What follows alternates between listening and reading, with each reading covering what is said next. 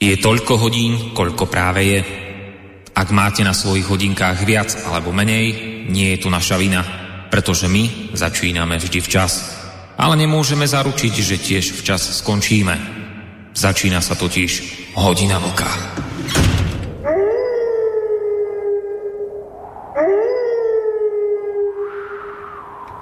Je neuveriteľné sledovať, ako niekedy v živote do seba veci zapadajú bez toho, aby ste to nejakým spôsobom mohli naplánovať, mať na to celé nejaký vplyv. Presvedčíme sa o tom opäť raz práve v dnešnej relácii Hodina vlka, ktorá sa v týchto chvíľach začína, pri ktorej počúvanie vás víta Boris Koroni z Banskobystrického štúdia Rádia Slobodný vysielač. Ako ste si iste mnohí z vás, vážení poslucháči, všimli, na dnešný večer sme si pre vás pripravili tému, ktorá zatiaľ nebola v našom rádiu nejakým spôsobom reflektovaná. Zatiaľ sme sa jej ani my v tejto relácii a myslím, že ani moji kolegovia nevenovali. Ide o sériu teroristických útokov, ktoré sa v posledných dňoch odohrali najskôr vo Francúzsku a teraz nedávno aj v rakúskej Viedni. Celé toto vražedné šialenstvo sa začalo začiatkom minulého mesiaca, kedy titulky všetkých novín hlásili, že francúzska polícia zastrelila muža, ktorý krátko predtým, neďaleko Paríža, zabil stredoškolského učiteľa. Odrezal mu hlavu priamo na ulici. Ako sme sa potom neskôr dozvedeli, vraždil islamistický radikál z Čečenska, ktorému skrátka prekážalo to, že učiteľ dejepisu vo svojej triede ukazoval deťom karikatúry proroka Mohameda. Na pohrebe učiteľa sa zúčastnil aj samotný prezident Emmanuel Macron. Budeme pokračovať, budeme brániť slobodu, ktorú ste tak dobre učila, budeme presadzovať sekularizmus. Nezriekneme sa karikatúra krezieb, aj keď ostatní ustúpia.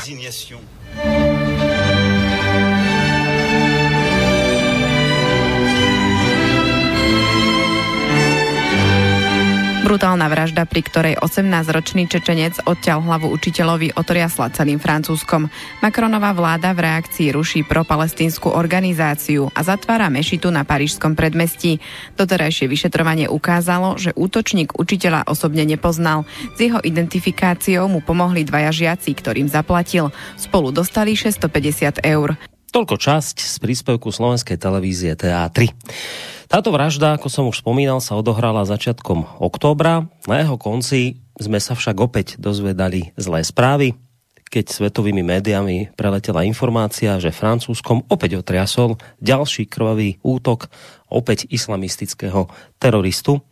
Páchateľ v tomto prípade vraždil tentokrát v meste Nice, kde nožom postupne zabil troch ľudí, pričom vykrikoval známe islamské heslo Allah je veľký. Teroristický čin sa odohral pri bazilike Notre Dame. Prvou obeťou sa stala žena, ktorej odrezal hlavu v kostole. Druhým zabitým bol správca kostola, ktorý utrpel smrteľné zranenia po dobodaní. A treťou zavraždenou osobou bola žena, ktorá sa skryla v kaviarni pri tejto bazilike. O čosi neskôr sa ukázalo, že v tomto prípade bol útočníkom len 21-ročný Tunisan, ktorý pricestoval do Európy len pred niekoľkými týždňami. Koncom septembra dorazil na taliansky ostrov Lampedusa, kde ho úrady umiestnili do karantény a neskôr prepustili s tým, že musí opustiť talianske územie. Do Francúzska potom pricestoval začiatkom minulého mesiaca. Po tomto útoku sa pred kamery opäť postavil francúzsky prezident Macron, ktorý vyhlásil vojnu radikálnemu islamu. Oznámil, že zakáže rôzne organizácie, ktoré podľa jeho slov šíria islamistickú ideológiu a navyše vyzval Európu na rýchlu a spoločnú reakciu voči terorizmu. Jednou z vecí, ktorú vraj ponovom treba zmeniť, je európsky azylový systém, pretože ho podľa Macrona zneužívajú ľudia, ktorí chcú do Európy vstúpiť s nekalými úmyslami. Citujem: vo všetkých európskych krajinách sme svedkami toho, ako právo na azyl zneužívajú pašeráci, kriminálne skupiny alebo ľudia z krajín, ktoré nie sú vo vojnovom stave. Toľko Emmanuel Macron. Naša prezidentka Zuzana Čaputová v súvislosti s týmito útokmi zaslala francúzskému prezidentovi sústrastný telegram, v ktorom stojí: útok v Nice vnímame nielen ako akt teroru, ale aj ako útok proti európskym hodnotám a slobodám, ktoré spoločne zdieľame. Pridal sa samozrejme aj náš premiér Igor Matovič, ktorý vyjadril Macronovi takisto podporu, a to nie len teda ako morálnu, ale aj podporu v boji proti extrémizmu, pretože ako dodal, nedávna brutálna vražda profesora Pettyho je útokom na hodnoty Európskej únie. Je to útok na naše hodnoty a tie musia byť chránené, pretože sme v tom spolu. No a poďme na začiatok tohto mesiaca, 2. novembra. Sa tu u nás, doslova za humnami, v rakúskej Viedni odohral ďalší teroristický čin. V tomto prípade vraždil 20-ročný islamista, ktorý mal rakúske a severo-macedónske občianstvo. Páchateľa polícia krátko po útoku zastrelila, no ešte predtým stihol zavraždiť v centre Viedne a na ďalších 5 miestach 4 ľudí a vyše ďalších 20 ľudí zranil.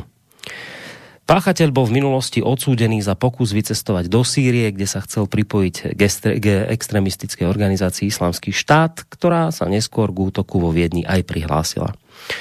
Súd mu za to, že teda chcel ísť bojovať do Sýrie, vymeral trest odňatia slobody v trvaní 22 mesiacov, ale minulý rok bol tento mladý muž predčasne prepustený, pretože sa mu vraj podarilo oklamať program zameraný na deradikalizáciu, vďaka čomu sa dostal na slobodu predčasne. Opäť boli všetci naokolo zdesení, pobúrení, opäť sa kondolovalo, opäť zaznievali silné vyjadrenia o spoločnom jednotnom boji, o ochrane spoločných európskych hodnôt. Tamojší kancelár Sebastian Kurz hovoril o tom, že očakáva koniec zle pochopenej tolerancie vo všetkých európskych krajinách a jeho vláda medzi tým schválila rozsiahly balík protiteroristických opatrení, ktorý sa zameriava na boj proti nábožensky motivovanému politickému extrémizmu. No tak toto sú v skratke, vážení poslucháči, udalosti z posledných dní, o ktorých budeme v dnešnej relácii diskutovať. Ale ešte stále vám vlastne dlžím vysvetlenie z úvodu, kde som tvrdil, že je zaujímavé, ako niekedy v živote do seba veci zapadajú, bez toho, aby ste to vy nejako mali šancu naplánovať. Nož tak dnes, 13. novembra, keď túto reláciu vysielame, je tomu presne 5 rokov od vtedy, čo Francúzskom otriaslo dohromady 6 koordinovaných teroristických útokov, pri ktorých zahynulo 129 ľudí a ďalších 350 bolo zranených. Pustím vám teraz krátučký výstrižok z vtedajšieho vysielania českej televízie ČT24. Islámský stát udeřil v Paříži koordinovaně a celkem na 6 místech. Útočníci stříleli v restauracích a zabili nejméně 128 lidí. Podpálili se pak sebevražední atentátníci taky u hlavního stadionu, kde z mezinárodního fotbalového utkání evakuovali prezidenta Holanda. Největší krveprolití se následně odehrálo v hudebním klubu Bataclan. Celkem tedy teroristi zabili, jak už jsem zmínila, 128 lidí a zranili dalších 200. Tady jsou rozhodující a nejdramatičtější momenty posledních hodin. Slova k nim nejsou potřeba.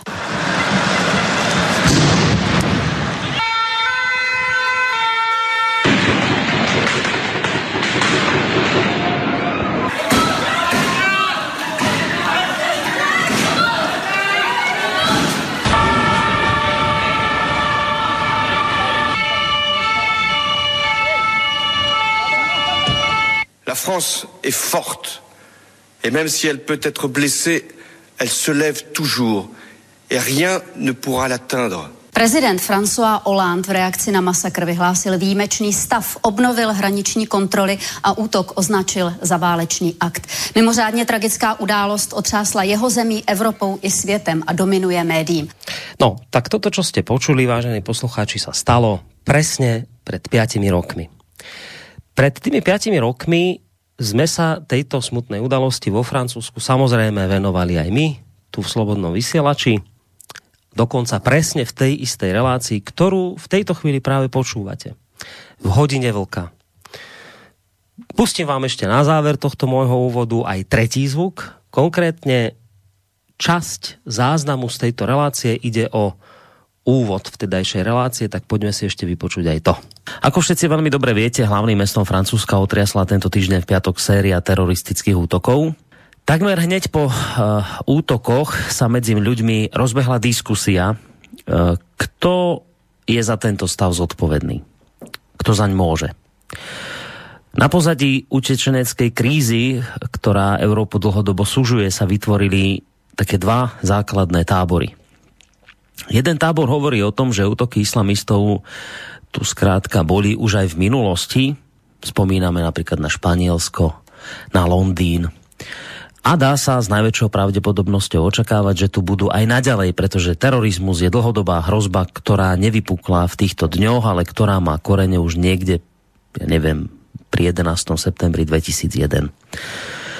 Druhý tábor, ten zase hovorí o tom, že za najnovšie teroristické útoky nesú plnú zodpovednosť predovšetkým politici na čele s nemeckou kancelárkou Angelou Merkelovou, ktorá v rámci akejsi zvrátenej podoby humanizmu pozvala migrantov do Európy, pričom prehliadla a bagatelizovala bezpečnostné rizika, ktoré so sebou nekontrolovaná migrácia môže priniesť. Samozrejme, svoj diel zodpovednosti nesú podľa tohto tábora aj najrôznejší pseudohumáni aktivisti, ktorí húfne podpisovali výzvy za ľudskosť a vítali migrantov, no a samozrejme nevynímajúc veľké médiá, ktoré im v tomto smere úspešne sekundovali. Ak by sme ostali v tejto chvíli na Slovensku, vážení poslucháči, tak u nás tieto dva úplne odlišné názorové tábory prezentujú hneď dvaja najvyšší štátni predstavitelia. Na jednej strane stojí prezident Andrej Kiska, ktorý patrí skôr k tomu prvému spomínanému táboru. Keď začnem ním, tak on začiatkom septembra, keď predstúpil pred kamery, vyzval Slovákov k humanizmu a zároveň nás ubezpečil, že nám nič nehrozí, pretože tu máme bezpečnostné zložky. Tieto slová Andreja Kisku zazneli zhruba 2 mesiace pred útokmi vo Francúzsku. Hovorilo sa u nás v posledných mesiacoch aj o tom, či sme schopní a ochotní prijať týchto ľudí, alebo či si v protiklade s tým zachováme bezpečnosť. V takomto protiklade však otázka nestála a nestojí, lebo takýto počet ľudí, utekajúcich pred vojnou a násilím, ktorých by sme u nás prichýlili, nemôže rozvrátiť našu vnútornú bezpečnosť. Je pochopiteľne možné, že v tak veľkej migračnej vlne v Európe sú aj rizikové osoby. Nikto z nás však nezbavuje práva a povinnosti žiadateľov o azyl preveriť. Prestaňme sa teda, prosím, strašiť. Zápas o náš vlastný charakter, o srdce nášho Slovenska prehráme, ak nebudeme ako občania, aj politici rozlišovať medzi strachom z neznámeho a otvorenou nenávisťou, pohrdaním ľudskými životmi, extrémizmom, xenofóbiou a fašizmom. Prirodzený ľudský strach z neznámeho od extrémizmu a xenofóbie nedokážeme rozlíšiť, ak pristúpime na hlavné heslá ich hlásateľov. O utečencoch ako o pravdepodobných teroristoch alebo ekonomických špekulantoch.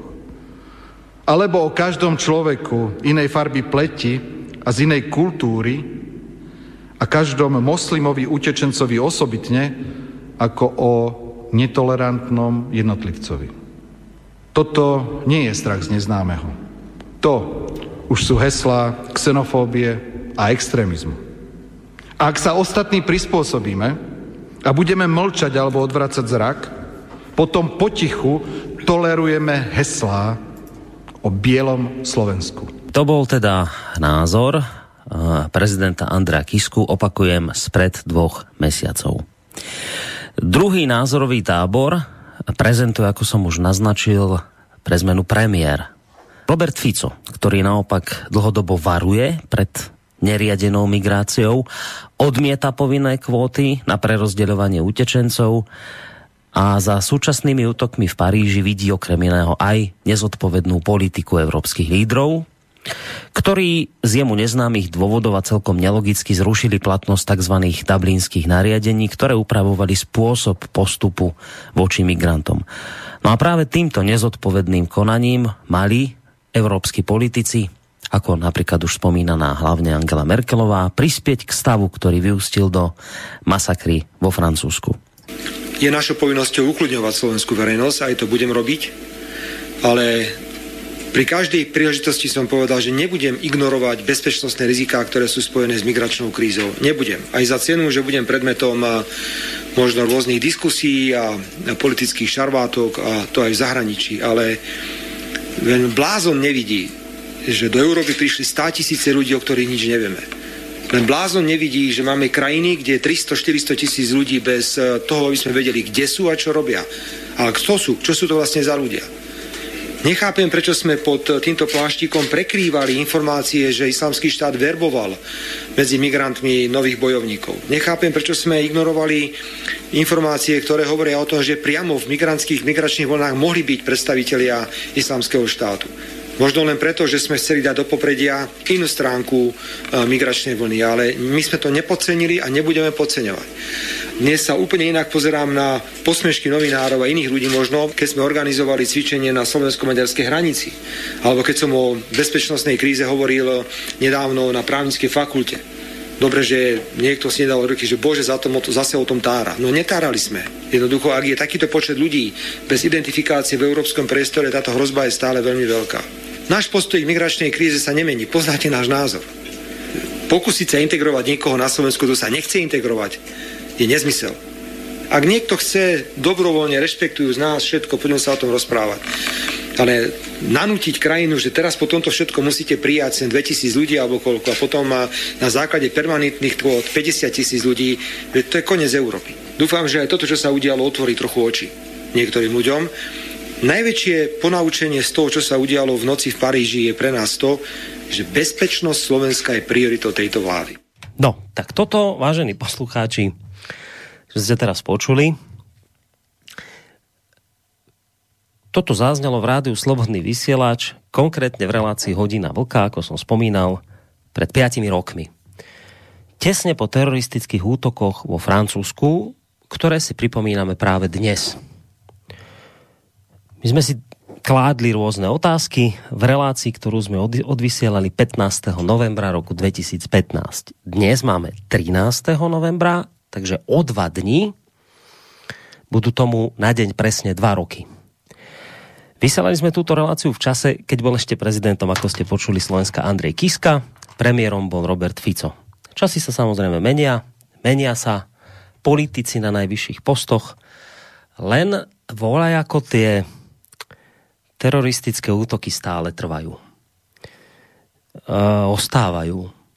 No vyzerá to tak, že niečo nám tu v tejto našej Európe, plnej európskych hodnôt, ktoré, ako sme počuli od pani prezidentky, už toho času pani Čaputovej, alebo už nového premiéra pána Matoviča, treba chrániť, lebo sme v tom spoločne. Niečo nám tu očividne teda nefunguje. Na úplný záver tohto môjho dnešného úvodu pridám ešte krátky facebookový status známeho slovenského politológa Eduarda Chmelára, ktorý po tom aktuálnom útoku, už sme teraz v súčasnosti, po tom aktuálnom útoku vo Viedni zverejnil takýto krátky status. Je mi veľmi ľúto nevinných obetí teroristických útokov vo Viedni, nechcem sa však pridávať k tej záplave prázdnych slov, chcem pripomenúť len jedno.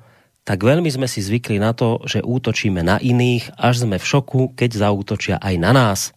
Márne potom volám už roky, zastavme dobyvačné vojny na Blízkom východe, odíďme odtiaľ a nechajme žiť tých ľudí. Zničíme tak živnú pôdu svetového terorizmu. No, myslím, že v tejto chvíli už nastal čas, a dokonca najvyšší čas, privítať môjho parťáka, zakladateľa internetového portálu Kosa a jeho prevádzkovateľa Vlčka z Plzne. Dobrý večer ti prajem. Dobrý večer, Pepe, Borisku, a samozřejmě především dobrý večer všem posluchačkám a posluchačům Slobodného vysielača, ať už jsou na země kouli kdekoliv. Je to prostě souhra náhod, jak si řekl, že jsme si dneska zvolili jsme si tohle téma. Prostě mezinárodní terorismus a terorismus v Evropě speciálně. A je zrovna 5letý výročí toho, těch velkých teroristických atentátů v Paříži. Prostě náhoda a život to tak přináší. A já jsem poslouchal tvůj úvod jako vždycky a kladu si dvě otázky. Ta první méně důležitá je ve světle těch teroristických útoků, proč si Slovensko odvolilo Roberta Fica, protože Robert Fico před 5 lety mluvil tak, jak předpokládám všichni naši posluchači, nebudu ani říkat většina, jak všichni naši posluchači si představujou, že by země středoevropského prostoru měla reagovat. A přesto Robert Fico byl odvolen a byl nahrazen Matovičem. A já to chápu čím dál tím míň. A druhá otázka, důležitější, je, že my jsme tohle téma zvedli na základě těch teroristických útoků v Paříži, zejména v Paříži, ale také v Rakousku. A já se ptám, co se za těch 5 let v politice vedoucích evropských možností, které určují kurz migrační politiky, zacházení s migrantama, nebo respektive vystupování Evropy na světové politické scéně. Tak co se za těch 5 let od Bataklanu k vraždě toho středoškolského profesora, co se změnilo? My umíme krasomluvit, my umíme nasvěcovat různé budovy, my umíme vyjadřovat soustrast, my mluvíme o evropských hodnotách, jak si je nedáme vzít. A co jako dál? A to se bavíme jenom o atentátech, který byly dokonaný. Já jsem si naprosto jistý tím, že desítky, možná stovky atentátů mezidobí zlikvidovali tajné služby a že se prostě o tom svět ani nedoví. A je to asi dobře, jo, že se o tom nedoví. Ale co kromě těch krásných řečí a dalších obětí a nasvěcování budov, tak co se událo? Dublin 2 je i nadále vysazený z činnosti. Mluví se o zavedení nový migrační politiky. K tomuhle tématu jsme vysílali nedávno a ještě se k tomu určitě dostaneme. A co dál? Migranti dál proudí do Evropy z příklad toho Tunisana, který vraždil ve Francii. Co jsme dokázali? Co vedoucí politici Evropy nebo vedoucí politici našich států, protože před 5 lety tady byla, když to řeknu, i v našich státech stejná garnitura. Nepřibyl nikdo, kdo by tenkrát nebyl ve slovenském nebo v českém parlamentu. To jsou pořád ty samé persony. Jestli u nás tenkrát vládnul Sobotka, nebo byl premiérem Sobotka a dneska Babiš byl tenkrát jeho ministrem financí, a nebo u vás, jestli teda bývalá opozice je dneska u moci a Robert Fico je v hluboké opozici, to je přece úplně jedno. Ten systém tady zůstal. Naše evropské hodnoty, kterými se všichni vánějí, zůstaly taky. Tak co se sakra změnilo? Co za těch 5 let dokázali ti, kteří vládnou? A tady žádnou změnu nevidím, rozhodně ne změnu k lepšímu. No, skôr ako budeme teda po tomto tvojom úvodnom slove, ktorým si hneď nadhodil kopec otázok, ktoré z toho vyplývajú, hneď skôr ako budeme teda pokračovať ďalej v tom rozhovore, len teda poviem, že samozrejme platí to, čo vždy, môžete sa do tejto relácie zapojiť aj vyvážení poslucháči, mail studio@slobodnyvysielac.sk, ten už je k dispozícii, takisto naša internetová stránka, zelené tlačidlo otázka do štúdia a potom neskôr aj telefóny, ak nejaké budú, na číslo 048 381 0101. Minulé sme vysielali dlhšie, dnes platí 2-hodinový čas, takže ak budete chcieť vyjadriť nejaký názor alebo otázku, tak poprosím naozaj do tých 2 hodín, kým teda táto relácia bude trvať. No, ideme hneď do debaty. aj na základe toho, čo si rozprával ty, aj na základe toho, ako som ten úvod vyskladal ja, by nám vlastne teraz naši kolegovia z mainstreamových médií povedali v podstate, že sme podliaci.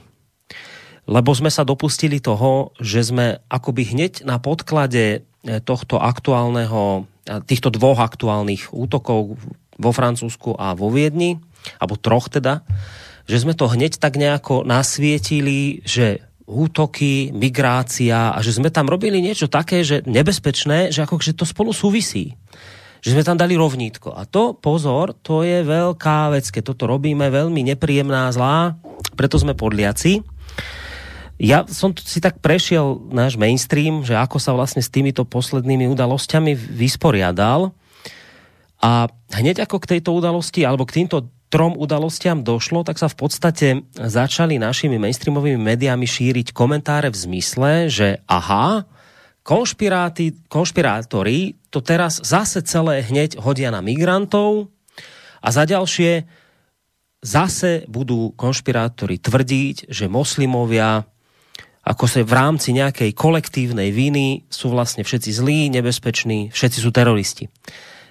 Dva konkrétne prípady som si vybral, jeden je Arpád Soltész, neslávne známa to figúra istého komentátora, ktorý z nejakého neznámeho dôvodu, napriek tomu, že sa vyjadruje o slovenskom národe spôsobom, ktorý už dlhodobo podľa mňa spĺňa nejaké paragrafy, ktoré by sa dali na to našiť, ešte stále teda behá po slobode a nebolo mu nič zatiaľ vytknuté. Napriek tomu, že hanobí národ očividne v svojich názoroch, ale tak povedal som si, dobre, dáme aj tohto pána Arpáda Soltésa a potom ešte mám jednu pani z Progresívneho Slovenska. Takže Arpád Soltész hovorí, že populárnym poučením z teroristického útoku vo Viedni bude, že migrantov na Slovensku nepotrebujeme, nechceme a nepríjmeme, bárs by v tom Bruseli všetkých eurohujerov a liberálnych fašistov odjedu rozpučilo. Všakovakí hákoví križiaci povyliezajú na barikády, z ktorých budú na moslimské hordy mávať vlajkou kresťanstva a tradičnej svojbytnej kultúry. Bez ohľadu na fakty či nevyhnutné následky tupého ignorovania reality. Že pán Soltész nám vlastne týmto hovorí, že každý, kto v tejto chvíli urobí to, čoho sme sa dopustili teraz my dvaja, že tam dávame nejaké rovnítko, že útoky, teroristické rovnítko migranti, pán Soltész hovorí, ste tupci, ktorí ignorujú realitu. Zuzana Čaputová, to je pani, ktorá pôsobí v Progresívnom Slovensku, zase to poňala z toho hľadiska, že aké to je nebezpečné, keď takí ľudia ako my dvaja, že hneď akoby naznačujeme týmto celým, že islám je vlastne nebezpečný, každý moslim je vlastne potenciálny, radikálny, ja neviem, terorista, tak ona vraví nasledovné. Každý ďalší teroristický útok v Európe vyvoláva novú a novú vlnu nenávisti voči moslimom a moslimkám, špeciálne voči tým, ktorí sú súčasťou európskej spoločnosti. Útok vo Viedni nie je výnimkou. Už sme zabudli, že terorizmus ako spôsob boja v Európe ako prvý použili práve európski nacionalisti z IRA a ETA. No výpovednejšie je očakávanie vyvinenia. Ak sa stane teroristický útok na západe, spoločnosť očakáva, že všetci ostatní moslimovia sa od neho okamžite nahlas dištancujú. Nie, oni nemôžu byť rovnako šokovaní, rovnako zasiahnutí, rovnako zmetení ako my všetci ostatní. Oni musia spraviť viac a zas a znova vysvetľovať a obhajovať svoju vieru a seba a dávať nahlas najavo svoju lojalitu k našej spoločnosti. No pýtam sa, prečo by to mali robiť? Čiže hneď po týchto útokoch tu máme tieto dva takéto dva naratívy, by som povedal. Opakujem. Konšpirátori začnú robiť ľudia teraz to, že vám začnú dávať rovnítko medzi migráciou a terorizmom. Konšpirátori začnú robiť to, že začnú hovoriť, že islám rovná sa terorizmus, moslimovia rovná sa teroristi. No čo na toto vravíš? No, moje odpověď je docela jednoduchá. Ve obou případech je to blábol. A když už si použil slovo podlý, tak si dovolím konstatovat, že podlý blábol. Začnu tou paní.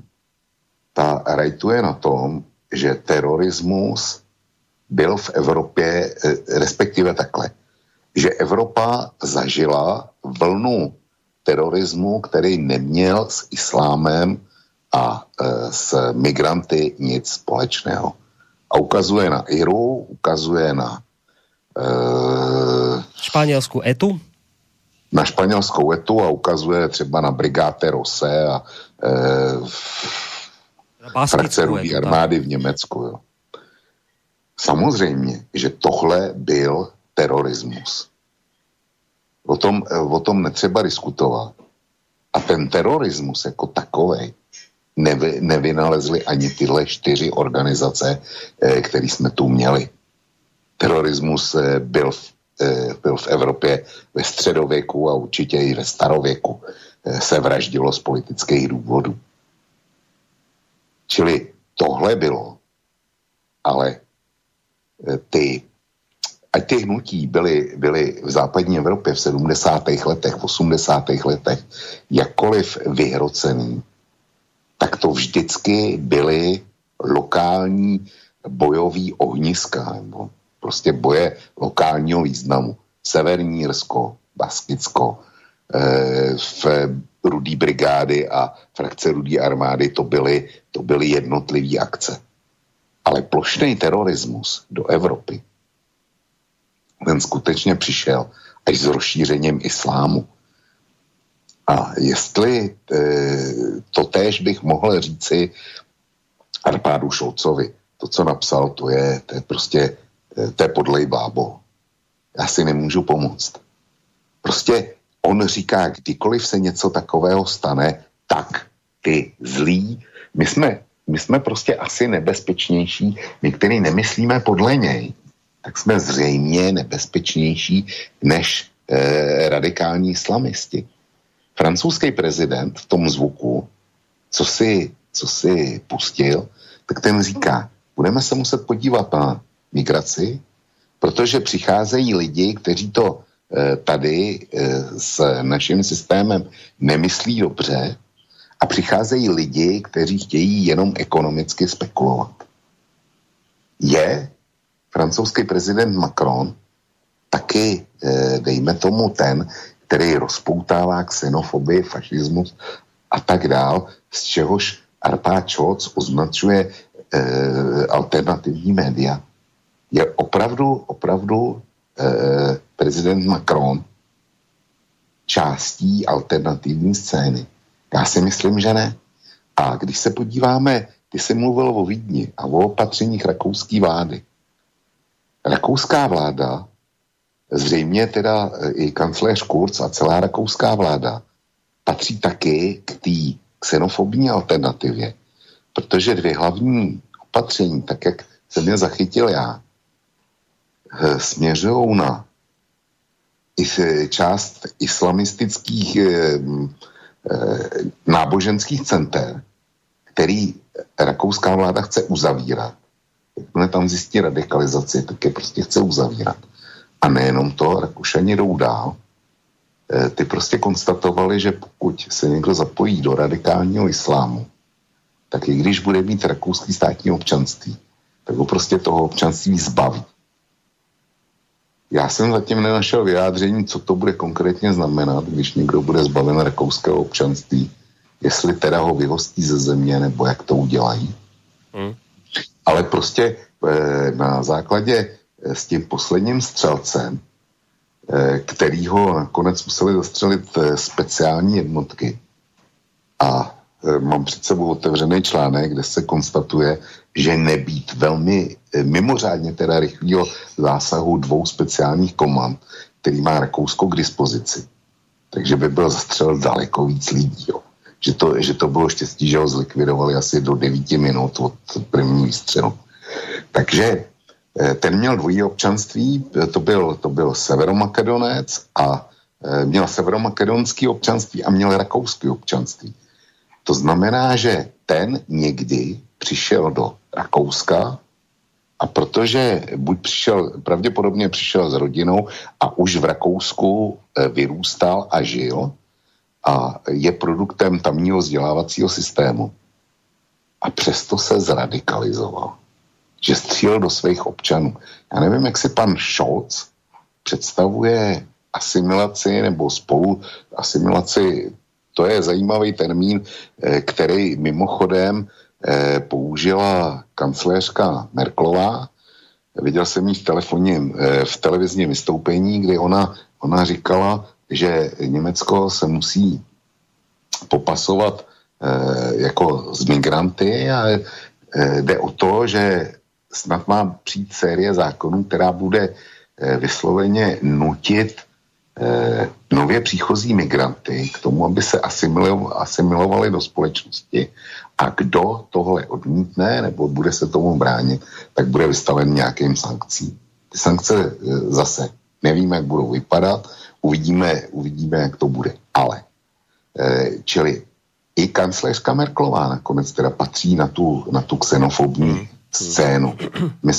My jsme se dostali do bodu, který nikdy IRA nebo ETA nedosáhli.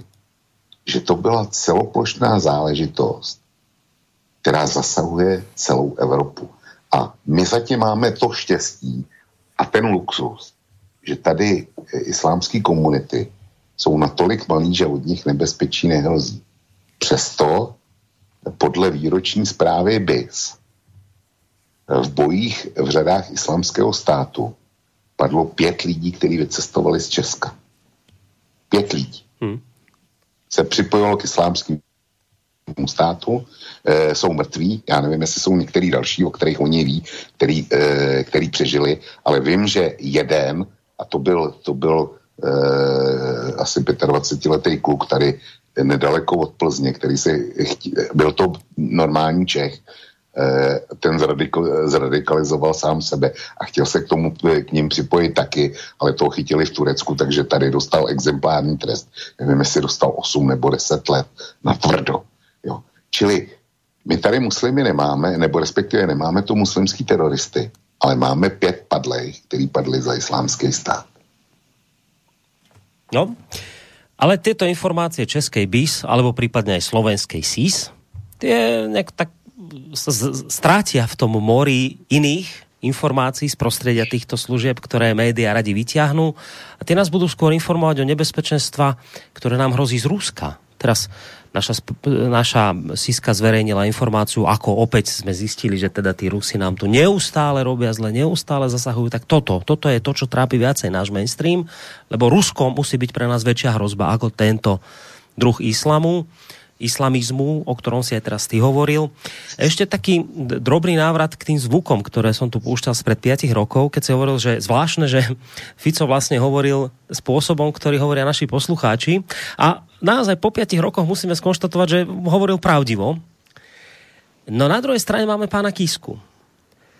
Ten už našťastie nie je prezidentom, ale stále sa z času na čas objaví, však teraz opäť hovoril do médií, lebo teda ako sa tak ukazuje, že tá naša polícia možno je nejakým spôsobom skorumpovaná, to vedenie teraz sedí po väzeniach a tak a vyšetrujú ich, tak pán Kiska je opäť raz tá hviezda mainstreamová, ktorú si mainstream pozýva do debát a robia z neho takú morálnu autoritu, ktorá má právo sa teraz k tomu vyjadrovať. No ale my podľa tohto zvuku teraz vieme jednoznačne povedať, že teda pán Kiska sa mýlil v tom, keď nám rozprával a počuli sme to, nemusím tie slova parafrázovať, počuli ste to všetci, čo tu zaznievalo od pána Kisku spred 5 rokov, akože nič nám nehrozí, nestražme sa, títo ľudia nie sú rizikom pre nás, máme tu tajné služby, tie budú pracovať a tak ďalej, a tak ďalej, a tak ďalej. No dnes v podstate pani Merkelová, Macron alebo Kurz hovoria diametrálne iné veci. Ale pán Kiska je v poriadku, toho nebudeme my teraz tu z médií bombardovať, viete, ale ste sa vtedy mýlili, aj my sme sa... Nie. Fico je problém, tí, ktorí o tom hovorili štýlom ako on, napríklad my, sme tiež problém, lebo tí konšpirátori teraz opäť burcujú ľudí a dávajú tie rovnítka, o ktorých som hovoril, že toto je na tom tiež to zvláštne, že tí, ktorí zlyhali, tí, ktorí mali absolútne zlé predikcie, absolútne hovorili od veci, tí sú stále dobrí. Tí, ktorí mali pravdu, a po tých 5 rokoch to asi sa dá skonštatovať, tak tí sú stále za zlých. To je len také drobné konštatovanie, ku ktorému sa vždy tak nejak dostanem, že nič sa na tom nemení ani pod vplyvom nových a nových dôkazov, ktoré sa potom počase ukážu. No ale tak to už je asi taký náš osud v tomto smere. Keď tak spomínam tých komentátorov a pozorovateľov, čo oni o tom hovoria, tak už sme povedali tie dve veci, že však tie rovnítka nebezpečné a teraz všetci moslimovia sú radikáli, to je tiež nebezpečné. Zároveň ďalšiu vec, ktorú hovoria, je, že no že áno, že však tam sa stali také veci zlé aj v tom Francúzsku, aj v tej Viedni, ale to sú vlastne útoky, ktoré súvisia len s tým, že ten francúzsky satirický časopis Charlie Hebdo si akoby stále nedá pokoj, robí tie karikatúry Mohameda, no tak tých veriacich moslimských to nejakým spôsobom vždy vytočí, vždy sa niekto nájde taký, kto je taký ako radikálny v tomto smere a potom robí takúto zlú vec. To oni neospravedlňujú, hovoria, že je to zlé, ale že teda toto je akoby dôsledok, to aj tieto útoky, tie dva vo Francúzsku a ten vo Viedni, sú len teda dôsledkom toho konania toho francúzskeho satirického, teda údajne satirického časopisu. No ale že to je teraz vlastne taký problém, lebo no, máme tu slobodu slova v Európe a my ako by sme za ňu mali bojovať, aby nám tu predsa nediktovali nejakí radikáli, že čo si môžeme písať a kresliť a čo nemôžeme. Takže oni na jednej strane to obhajujú, vravia, že áno, že sloboda slova je dôležitá, však nakoniec sám prezident Macron to teraz obhajoval, budem ho citovať, keď hovorí, že chápem a rešpektujem, že môžu byť niektorí ľudia týmito karikatúrmi šokovaní, ale nikdy sa nezmierim s tým, že môžeme ospravedlniť fyzické násilie za tieto karikatúry. Vo svojej krajine budem vždy hájiť slobodu vyjadrovať sa a písať, myslieť a kresliť. No a toto hovoria aj tí niektorí, teda tí mainstreamoví novinári, pozorovatelia, komentátori, že toto je dôležitá sloboda, ktorú si nesmieme nechať zobrať. No ale na druhej strane, akože áno, potom sa nám dejú takéto zlé veci, ale že to nesúvisí s tou migráciou, to nesúvisí ani ako s moslimstvom ako takým. To je proste problém toho, že niektorí radikáli proste toto berú ako strašne vážne, ich to uráža a potom robia takéto zlé veci, ale treba na tom zotrvať, lebo tu máme slobodu slova, ktorú si nesmieme nechať zobrať. Tak čo rajš na toto? No, tak ja souhlasím s tým, že tu máme svobodu slova, ktorú si nesmíme nechať sebrat. To je axiom. A pokud to někoho ruší, někoho, kdo sem přišel, a je jedno, jestli přišel v první generaci nebo ve čtvrté generaci, to je úplně jedno. Prostě svoboda slova je základní atribut nebo základní sloup, na kterém stojí celá naše civilizace a speciálně ta evropská. Čili to si doopravdy nesmíme nechat vzít. A rozhodně nám nebudou diktovat svobodu slova lidi naprosto netolerantní. Já můžu chápat jejich rozhořčení. Já jsem samozřejmě ty karikatury Charlie Hebda viděl a můj soukromý názor je, že já bych na kose nikdy nic takového nevydal. Mně se to prostě nelíbí. A oni si počínají, Charlie Hebdo si počíná stejně provokativně, to je eufemismus. Lepší by bylo stejně hnusně, i pokud jde o křesťanskou kulturu a tak dále. Těm opravdu není nic svatý a nic nedotknutelný. Ale žijeme teda v Evropě a jestli měl...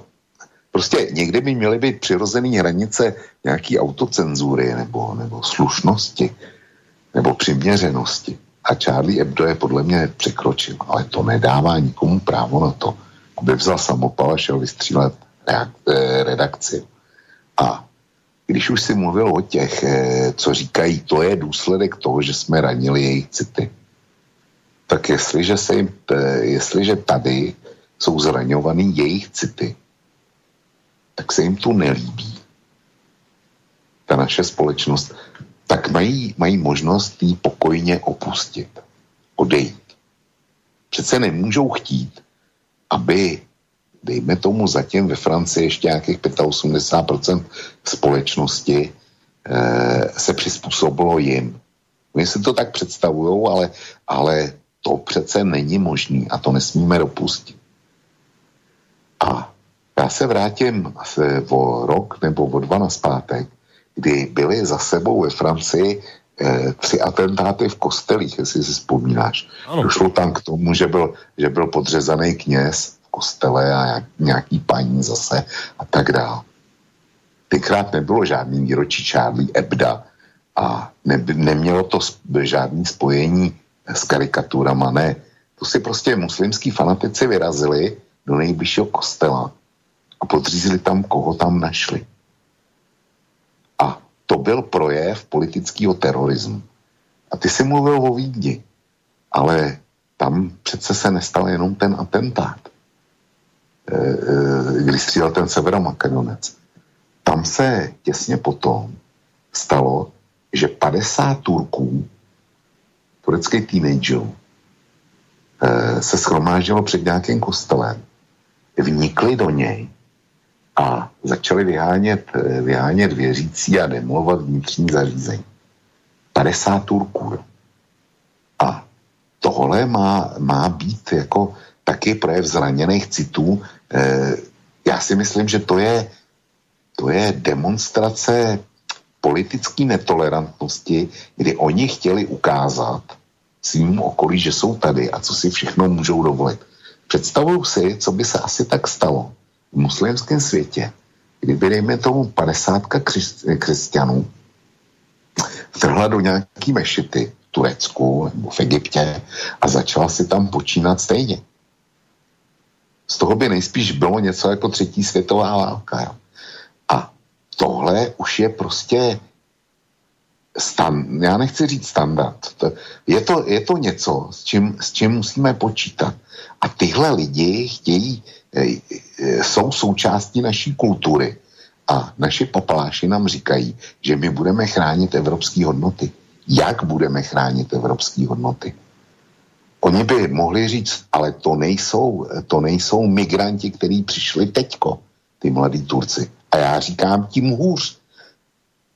To určitě je v nejlepším případě druhá generace, ale spíš nějaká třetí nebo čtvrtá generace tureckých gastarbeiterů, který kdysi dorazili do Rakouska. Já jsem četl jeden pěkný citát v této souvislosti, kdy je to nějaký pojednání o gastarbeiterech a ten, kdo to psal tu studii, tak říkal, my jsme tenkrát dovezli pracovní sílu, aniž bychom si uvědomili, že to jsou lidé. A to je přesně, tenhle citát, ten je lepší, než to na první pohled vypadá. Ano, do Evropy kdysi přišla pracovní síla, protože v Rakousku, v Německu vlivem válečných ztrát prostě nebylo dost. Ale ty lidi si sebou přivezli svou kulturu, přivezli si sebou svoje rodiny a začali pěstovat nějaký mikroklima, který evropský elity včas nerozeznaly. Je to mikroklima združování a jejich obce a jejich náboženství znamená něco víc, než naplnění volného času v sobotu, v neděli nebo po večerech. Jo? Oni si vytvořili svoji subkulturu. V té subkultuře žijou a má to za následek to, že pokud se ten člověk, ať už z důvodu, že sám nechce, že respektuje jiné hodnoty, než jsou ty naše základní, nebo protože v naší společnosti například neúspěšné, tak pokud se od naší společnosti izoluje, tak nikdy se nestane její součástí. A když se nestane její součástí, tak prostě bude indiferentní a dřív nebo později dojde k nějakému střetu jeho s většinovou společností. A bohužel u těch mladých radikálů jaksi snadno dosáhneš toho, že sáhnou k nějakému násilí. Na tohle všechno jsme si zadělali my. A jestliže dneska teda někdo tvrdí, vy těm migrantům nasazujete psí hlavu a vy je líčíte jako teroristy, úplně všechny, a všechny je strkáte do jednoho pytle, tak já na to říkám, já nic takového nedělám, ale na rozdíl od vás jsem schopen si uvědomit, co se asi tak stane, s tou skupinou, možná, že ne těch, kteří přímo dneska přicházejí, ale s jejich dětmi, pokud se nedokážou 100% začlenit do společnosti. Určitě si zaznamenal to, že tu zprávu o firmě Pfizer, která s německou novou společností BioNTech vyvinuli vakcínu proti koronaviru. Mm-hmm. Prý velmi slibnou. A je taky velmi drahou. Ale to sem dneska nepatří tohle. Já chci upozornit na ten BioNTech, protože to je sice německá společnost, ale založili jí dva turečtí manželé.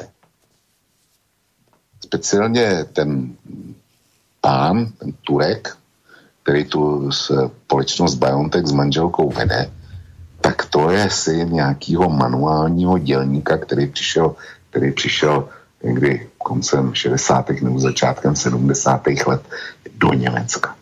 Pokud budeš mít takovýhle lidi, takovýhle migranty, tak nikdo v Evropě nemůže říct, ty sem nepatří, my je tady nechceme. Teď si klidně provozují svoje náboženství a budeš vědět, že od těch lidí nepřijde žádný nebezpečí, protože ty mají svou práci, ta práce je pro ně určitě velkým hobby.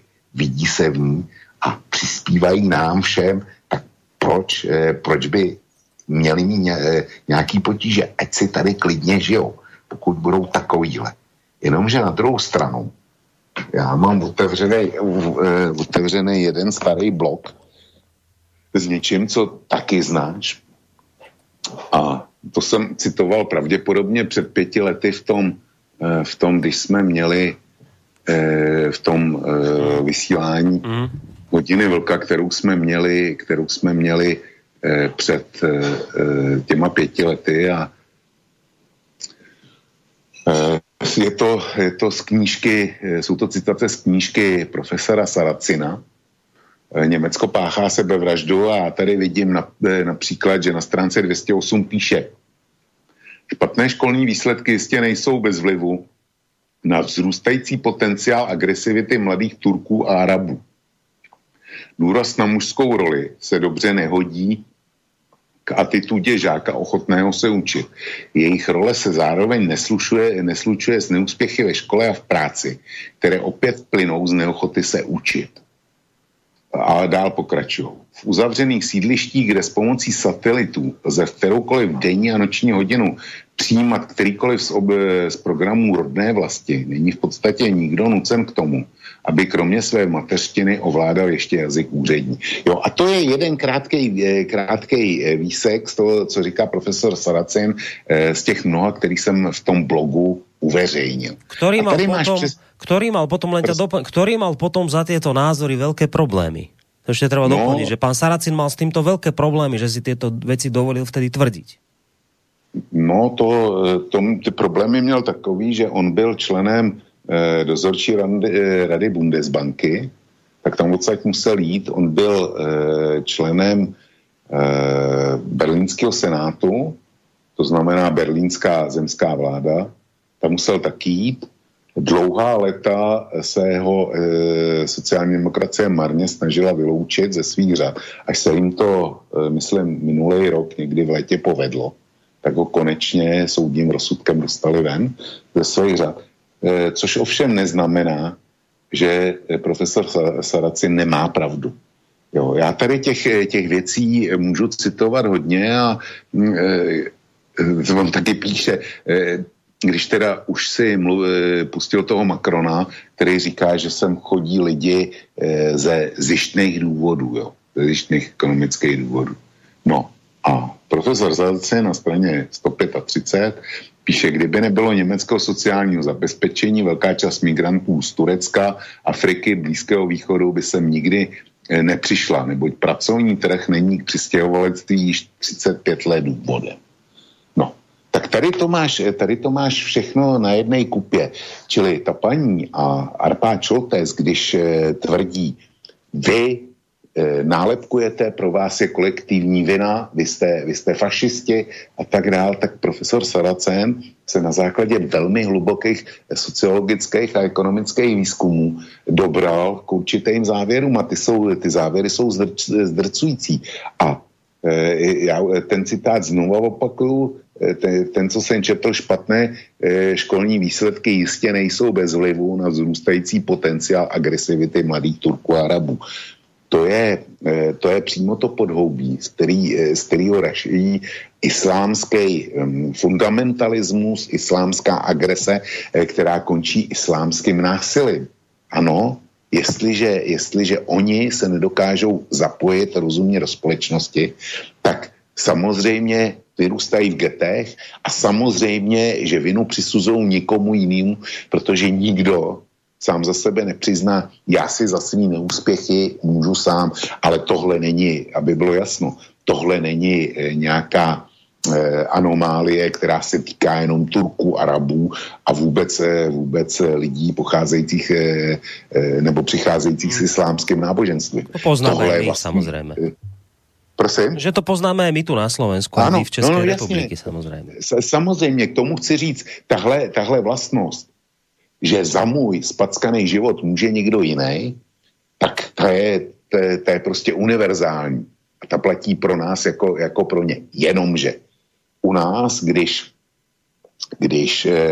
někdo cítí vinu nebo chce někomu přehodit odpovědnost za jeho neúspěch v životě, tak to řeší verbálními útoky na internetu, řeší to veřejným nadáváním, eventuálně sáhne po flašce nebo se začne něco píchat a tak dál. Ale nevezme nůž a nevyrazí na ulici, aby pobodal, koho potká. Což zase prostě on nemá tu unikovou uličku boje proti nevěřícím, protože ty nevěřící za to můžou. Jo. Naštěstí to u nás takhle není. Ale v téhle populaci to tak je. A opakuju, že jestliže sem dneska přijde migrantská rodinka, kde se rodiče budou snažit zabezpečit co nejlepší život svým dětem, a budou pracovat od rána do večera a neuslyšíš o nich a budou se opravdu příkladně snažit. A budou to islámský věřící. Tak to ještě vůbec neznamená, že se fundamentalisty, fanatiky a vraždícíma bestiema nestanou jejich děti, který tyhle hodnoty mít nebudou. Že chtějí pracovat, že se chtějí uchytit a že chtějí zabezpečit rodinu. Se budou cítit frustrovaný, protože ve škole holt neumí dobře řeč nebo zkrátka doma se s nima nikdo nemůže učit, tak budou propadat, když budou propadat, nedostanou odpovídající zaměstnání, skončí v nějaké sociální záchranné síti a zahořknou a budou ze svého neúspěchu obvinovat všechny ostatní. Tohle bych chtěl skázat tej paní z toho progresívneho Slovenska Arpádu Soltézovi. No hovoríme to už 5 rokov a stále, ako opakujem, už som to raz povedal, a stále sme za tých zlých my. A tí, ktorí sa pravidelne mýlia, majú zlé predpovede, tak tí sú stále dobrí. Ideme si dať pesničku, ideme si trošku oddychnúť, ale toto si naozaj treba uvedomiť. Aj na pozadí toho pána Kisku, ktorého sme tu púšťali spred 5 rokov. V tom zvuku nám hovoril o tom, ako my máme chápať, že títo ľudia utekajú pred vojnou. Otvoriť im dvere, veď je to len zo pár ľudí, ale opakujem, utekajú pred vojnou. Prejde 5 rokov a počúvame od francúzskeho prezidenta Macrona, citujem, že vo všetkých európskych krajinách sme svedkami toho, ako právo na azyl zneužívajú pašeráci, kriminálne skupiny alebo ľudia z krajín, ktoré nie sú vo vojnovom stave. Pred 5 rokmi nám Kiska hovoril, že utekajú pred vojnou. Príjmite ich, utekajú pred vojnou. Dnes hovorí Macron, že neutekajú pred vojnou. My sme hovorili, že neutekajú pred vojnou, že sú to predovšetkým ekonomickí migranti. Dnes to Macron potvrdil. Kurz, Sebastian, rakúsky kancelár, hovorí dnes, že treba skoncovať so zle pochopenou toleranciou vo všetkých európskych krajinách. Čiže hovorí, že treba skoncovať s týmito kiskovinami spred 5 rokov. To je zle pochopená tolerancia. To sú tie kiskoviny. Thilo Sarrazin, ktorého tu Vlčko spomínal, profesor, ktorý na toto všetko poukazoval, na tieto veci poukazoval v zmysle, že varoval, že ak niečo nebudete robiť ohľadom integrácie a tak ďalej, tá druhá vlna sa vám bude radikalizovať, lebo nemá možnosti sa uplatniť a tak ďalej. Za toto prišiel trest v jeho prípade. Vlčko povedal, aký. Čiže ľudia, ktorí hovoria pravdivo a hovorili pravdivo, sú potrestaní. Stále očierňovaní v zmysle tých Soltészovým typu títo ľudia dávajú rovnítko medzi terorizmus a moslimstvo. Títo ľudia vnímajú islám ako náboženstvo terorizmu. Toto sú zlí, týchto nepočúvajte. Počúvajte dobrých. A kto sú tí dobrí? No pán Kiska, pani Čaputová, podobní, o ktorých dnes hovorí Kurz, že sú to ľudia, ktorí zle pochopili toleranciu. Tak to si treba trošku uvedomiť, že aj možno na pozadí toho, že stále je to tak, keď už skončím s pánom Kiskom, ten už nie je prezident, netreba ho toľko spomínať, len preto to spomínam, viete, lebo opäť sa nám tu stavá pred kamery morálny vzor. A zlí sú zlými, a tí dobrí ostávajú dobrými, hoci teda tí dobrí sa zvyknú zásadne vždy mýliť.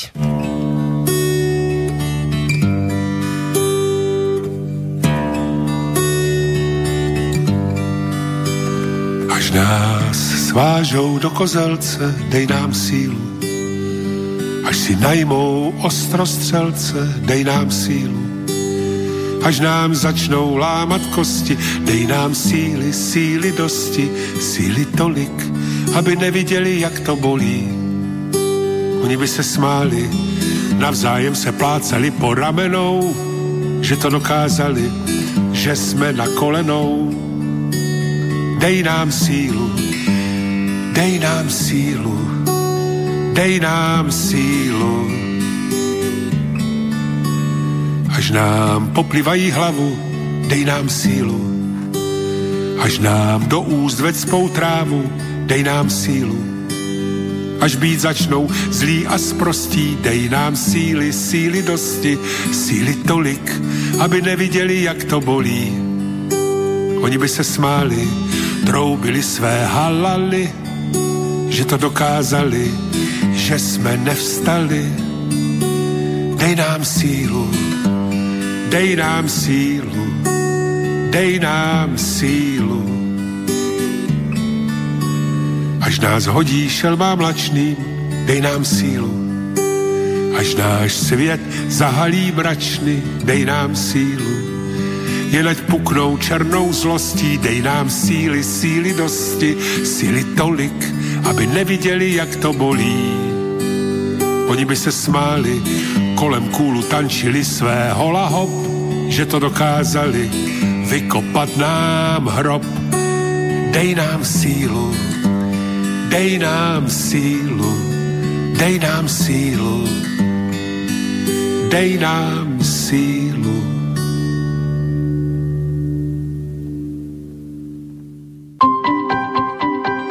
Počúvate Slobodný vysielač.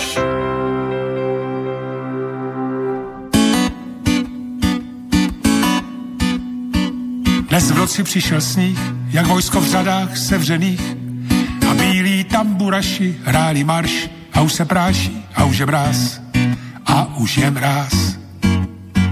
Dnes v noci přišel sníh a v našich domech teploučkých krásně hřáli pece, je lehké vysmívat se věcem, když jdou mimo nás, když jdou mimo nás.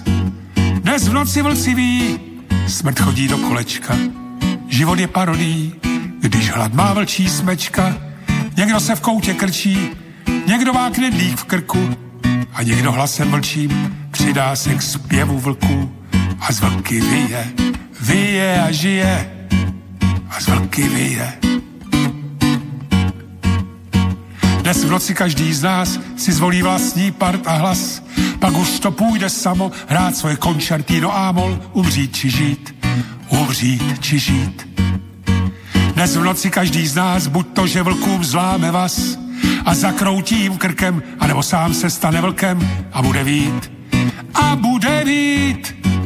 Dnes v noci vlci ví, smrt chodí do kolečka, Život je parodií, když hlad má vlčí smečka. Někdo se v koutě krčí, někdo má knedlík v krku a někdo hlasem vlčím přidá se k zpěvu vlků. A z vlky vyje a žije.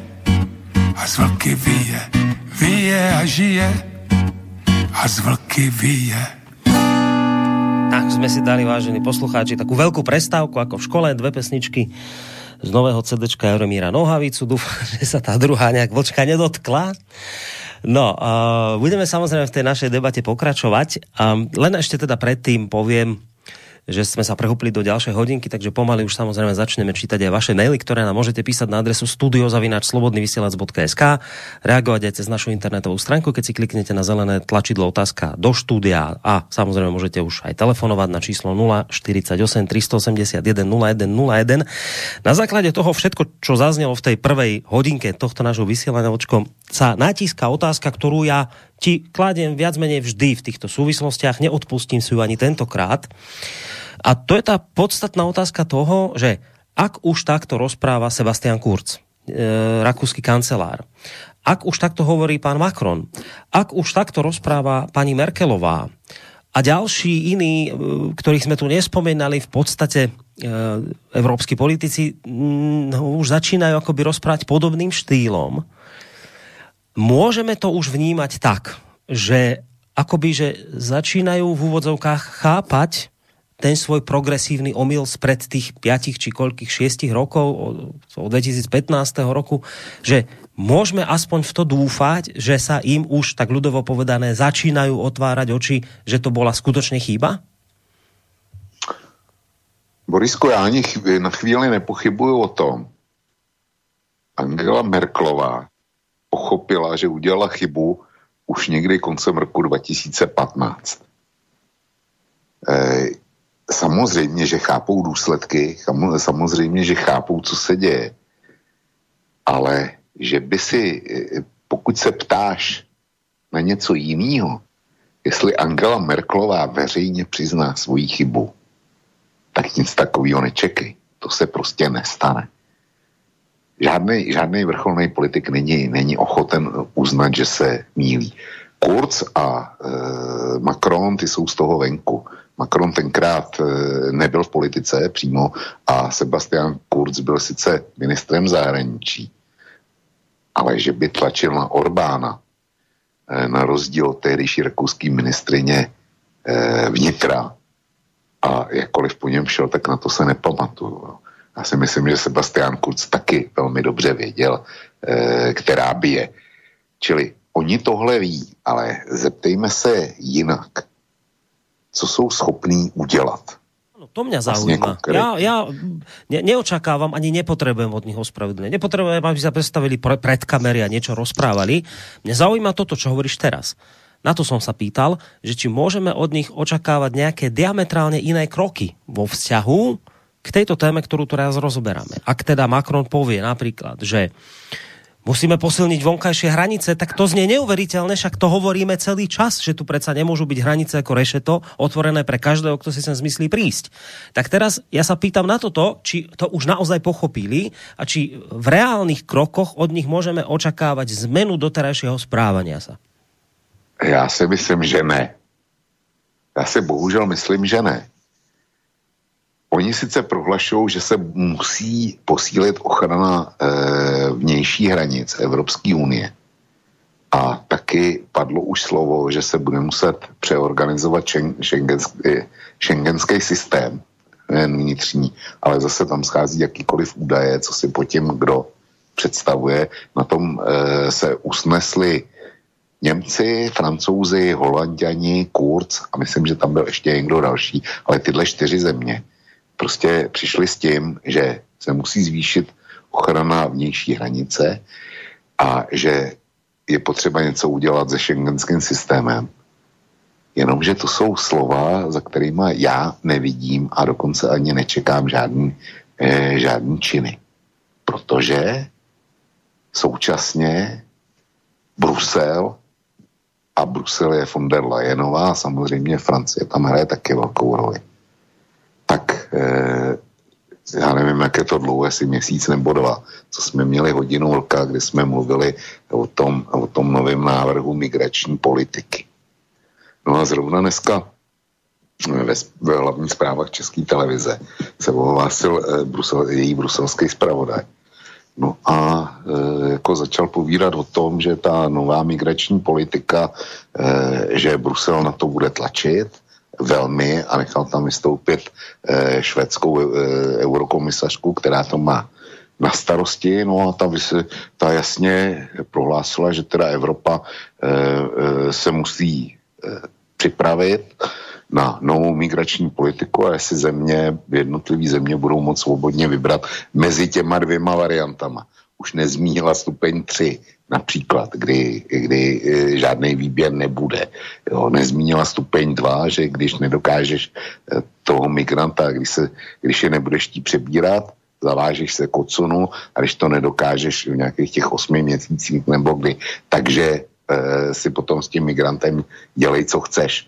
Odsunuj si ho dál, ale zkrátka už ze svýho území, už tě ho dají a ty s ním musíš něco udělat. Takže na jedné straně chtějí posílit vnější hranici, zajímalo by mě teda jak. To je na základě toho, že ten Tunisán přišel na Lampedusu, tam byl separovaný, pak dostal rozhodnutí, že Itálie musí pryč a místo toho, aby ho Italové nalodili nebo posadili do letadla a poslali zpátky do Tunisu. Což by napadlo úplně každýho. Kdyby ty to měl řídit, tak mu rozhodně neumožníš odejít do Francie, ale posadíš ho na nejbližší letadlo do Tunisu a pryč s ním zpátky. Takhle by to mělo být. Tak jak chtějí posílit vnější ochranu hranic Evropské unie, když pořád funguje migrace? Jo? To se akorát dohadujeme o tom, jestli teda zrovna hlavní migrační tok jde přes řecké ostrovy do Itálie, nebo teďko poslední hit, co jsem tak zaznamenal, pokud jde o migrační trasy, tak je z Afriky na Kanárské ostrovy, kde prostě kapacity, které tam měli k dispozici, tak nestačí a budou stavět nějaký velký utečenecký lágry. Jo. To je otázka jenom zrovna, která trasa je modní a která je využívaná. Dokázali tohle nějak podvázat?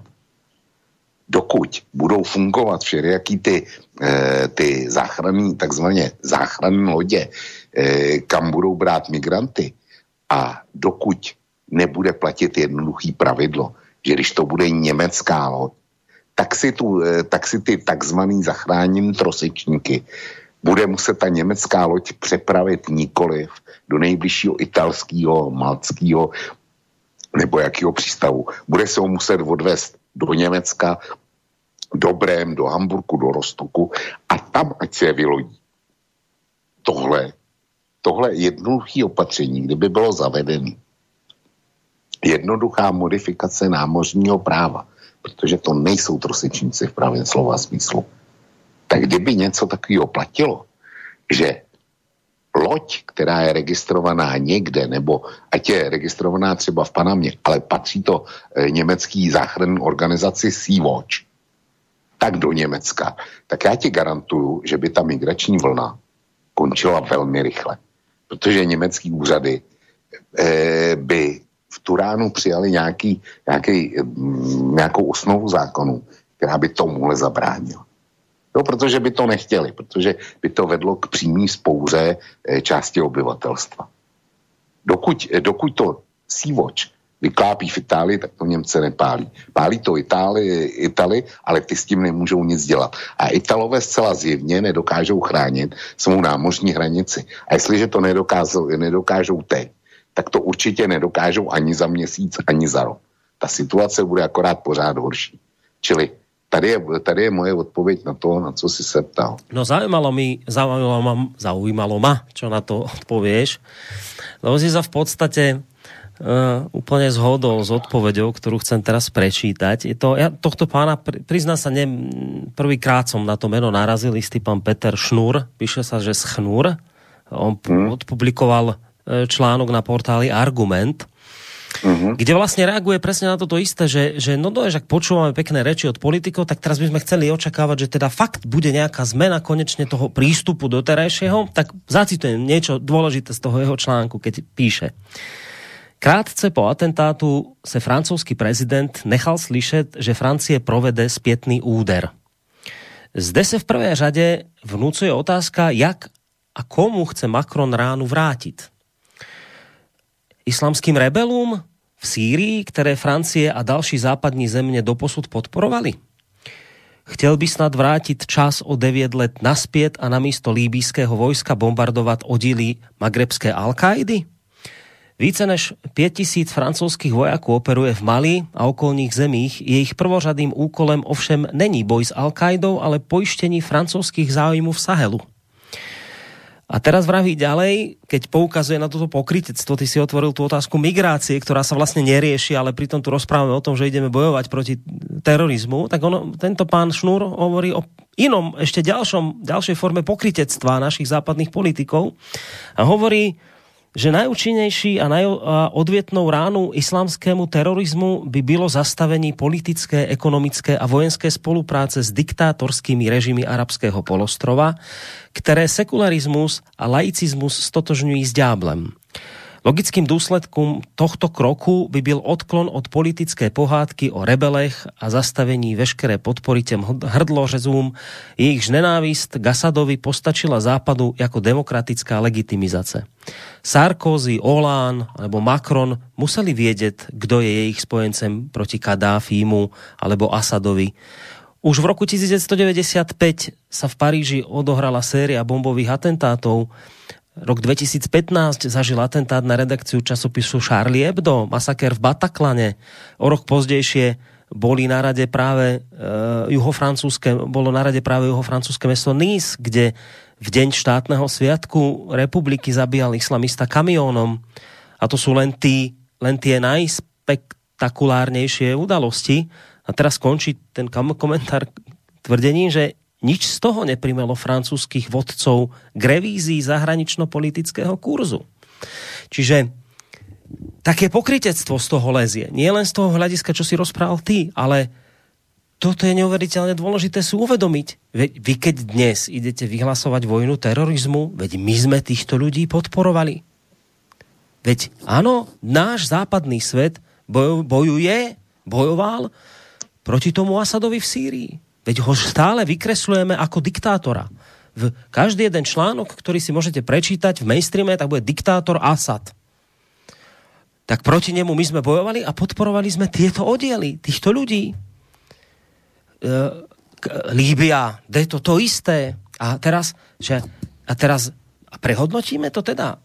Teraz asi neočakávame, že niekto sa postaví a povie, prepáčte, mýlili sme sa, že to sa neudeje. To si už povedal aj v prípade tých migrantov, že to sa nestane, to nečakajte. Netreba. Len zmeníme teda tú zahraničnú politiku. Prestaneme podporovať len preto, lebo potrebujeme zosadiť Asada, pretože sme potrebovali zosadiť Kadáfiho, tak už to prestaneme robiť, alebo to budeme ďalej robiť, pretože máme svoje záujmy, tak ako majú Francúzi svoje záujmy niekde v Afrike, alebo čo? Teraz ideme vyhlasovať vojnu terorizmu, ale budeme teda ďalej pokračovať v tom, čo sme robili? Čo ten terorizmus v podstate podporuje? A on si, pán Šnur, túto otázku kladie. Prehodnotí sa teda tá zahraničná politika, ako sme doteraz tu na západe produkovali? Alebo nezmení? A ak sa nezmení, tak v podstate naznačuje, tak sme potom pokrytci. Tak potom nič neočakávajte, nič sa nezmení, bude to stále tak zlé, ako to je. Tak zaujímal by ma k tomuto tvoj komentár, Vlčko. No, Borisku, já si myslím, že bude ještě daleko hůř, jo. Co myslíš? Já se tě teďko se zeptám já tebe, než budu pokračovat. Co myslíš, kdyby, dejme tomu, migrace od zítřka do Evropy byla nulová, znamenalo by to konec islámského terorismu v Evropě, nebo ne? Určitě ne. No, samozřejmě, že ne. Protože už tady jsou, ano, už sem nemusí přijít nikdo další. Já jsem z té knížky profesora Sarrazina citoval jenom dva malý odstavce. Jo. To je No prostě to, co on tam píše a statisticky dokládá, je naprosto zdrcující. Ale my teďko máme co dočinění s koronavirovou krizí a jak známo, všechno souvisí ze vši. A já nebudu vykládat o koroně, jestli je nebo není, jestli se máme nechat očkovat nebo nemáme nechat očkovat. Soustředím se pouze na ekonomické důsledky. Máme za sebou druhý lockdown, nebo jsme uprostřed druhého lockdownu. První máme za sebou, po prvním byly hospodářské škody obrovský, srovnatelný s válečnýma škodama. Druhý lockdown nedopadne o nic líp a nevíme, jestli nebude třetí nebo další.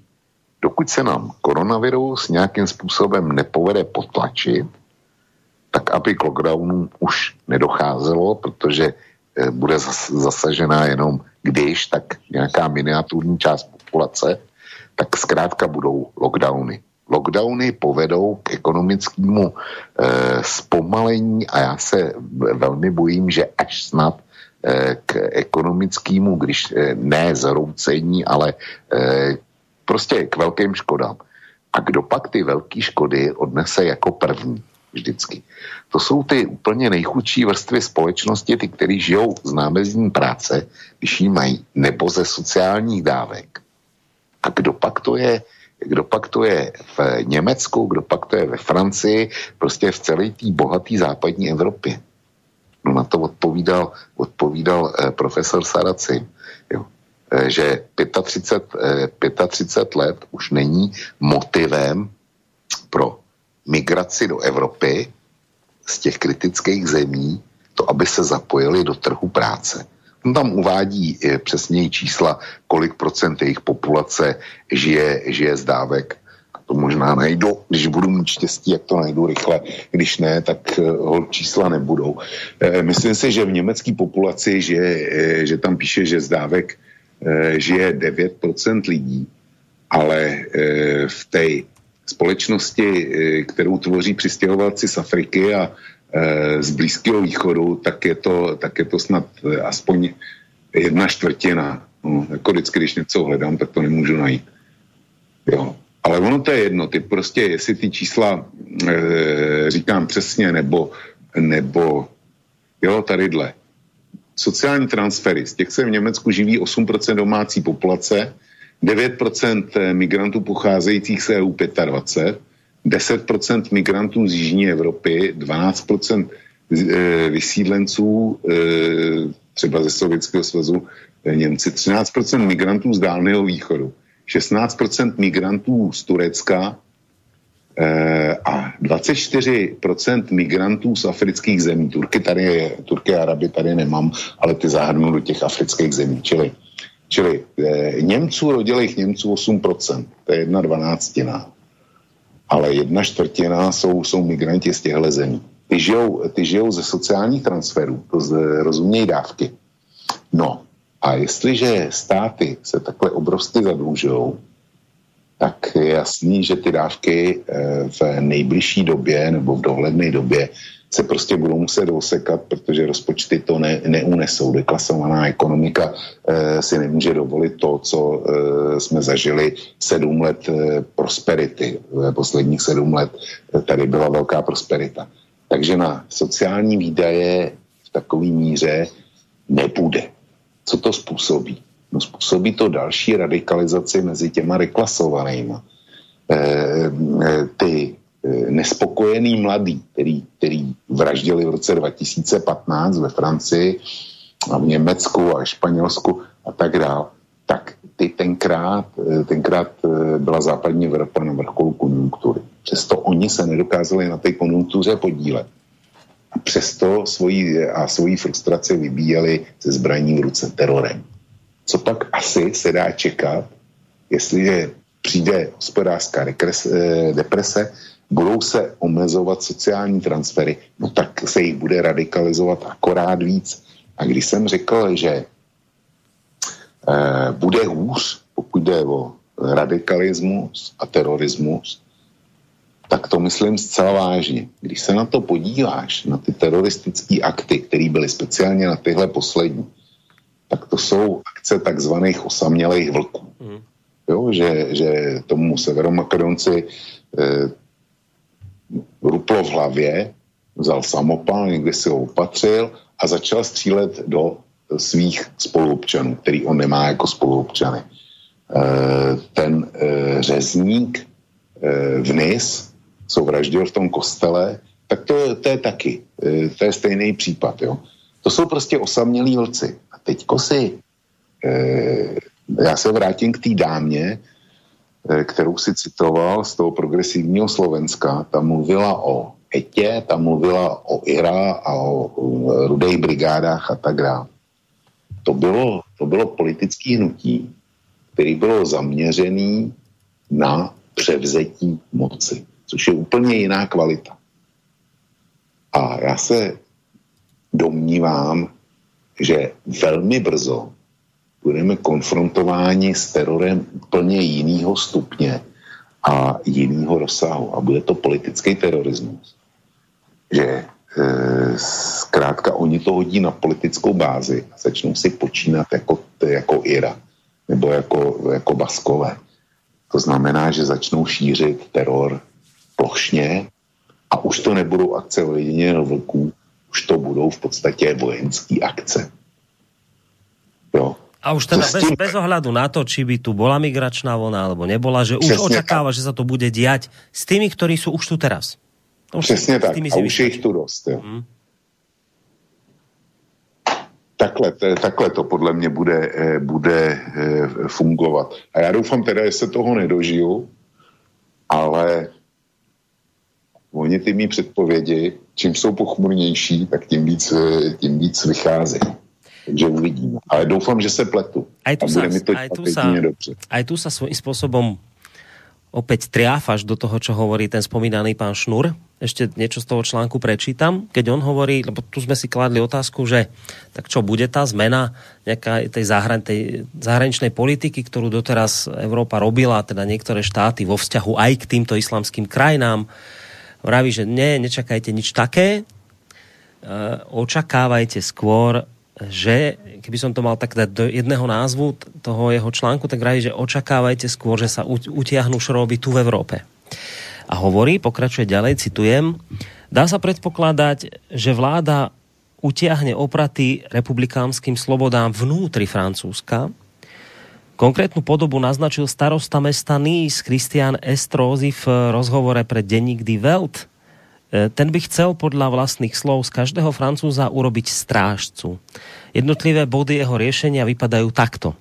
Zrušenie anonymity v sociálnych médiách, zavedenie digitálneho systému rozpoznávania tvári, vrátanie plošného dohľadu prostredníctvom videokamier. A potenciálne nebezpečná individualita musí byť vraj minimálne zbavená sociálnych a občianskych práv. A ako toto všetko chce dosiahnuť, pán starosta navrhuje zamyslieť sa nad niektorými bodmi ústavy a zaviesť iný druh spoločenského poriadku.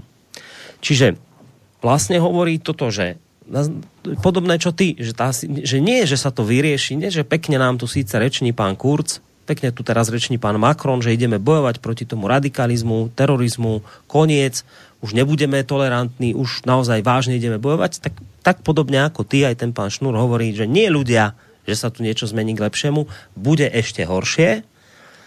Žiadny radikalizmus, žiadny islamský terorizmus sa neskončí, bude pokračovať ďalej. Vlčko k tomu dodáva v plošnej forme, oveľa nebezpečnejšia a horšia, ako sme tu boli svedkami toho doteraz. A pán Šnur k tomu dodáva a neočakávajte, že to vláda vyrieši, práve naopak, ešte vám zoberie vaše osobné slobody. Lebo vám ich zoberie preto, lebo vás bude treba chrániť. Tak za účelom vašej ochrany pred týmto terorizmom rátajte s tým, čo som tu teraz čítal. Čiže rátajte s tým, že ešte väčší dohľad, všetko, čo budete na internete robiť, to už sa zaznamenáva teraz, ale bude to ešte nejaké sofistikovanejšie. Čiže vo výsledku to, čo zažijeme, bude, že sa ešte viacej utiahnu šroby tu u nás doma. Borisku, ale v tom případě já s tím v podstatě souhlasím, ale zároveň konstatuju, že v tom případě vyhráli islámský teroristi. protože nás donutili opustit hodnoty našeho civilizačního okruhu. Pro ně demokracie nic neznamená. Demokracie je projev slabosti. A demokracii oni akorát využívají. My říkáme, demokracie je pro nás všechno. A přitom oni nás donutí, aby my jsme se sami ve svém zájmu o ní připravili. Ale já mám něco, co zdánlivě s tímhle nesouvisí připraveno. Já jsem našel článek, který popisuje nový změny v norském trestním zákoníku, který budou teďko přijatý. A kousek z toho přečtu. V Norsku budou nově pod trestem vězení zakázány komentáře a hate speech vůči bisexuálům, sexuálním menšinám, transsexuálům. Lidé též budou moci být nově odsouzeni i za takové komentáře, a teď dobře poslouchej, i za takové komentáře pronesené v soukromí. To má vstoupit v Norsku v platnost. Jak to souvisí s naším dnešním tématem? No já akorát vím, že teda v Norsku, když se otřeš doma soukromí o homosexuály nebo o ty ostatní a někdo to na tebe donese, tak budeš mít vážný problém. Mě by zajímalo, jak to v Norsku budou praktikovat u tamní islámské menšiny, protože islám skupiny typu bisexuál, homosexuál, transsexuál, to je pro ně škodná nejvyššího druhu.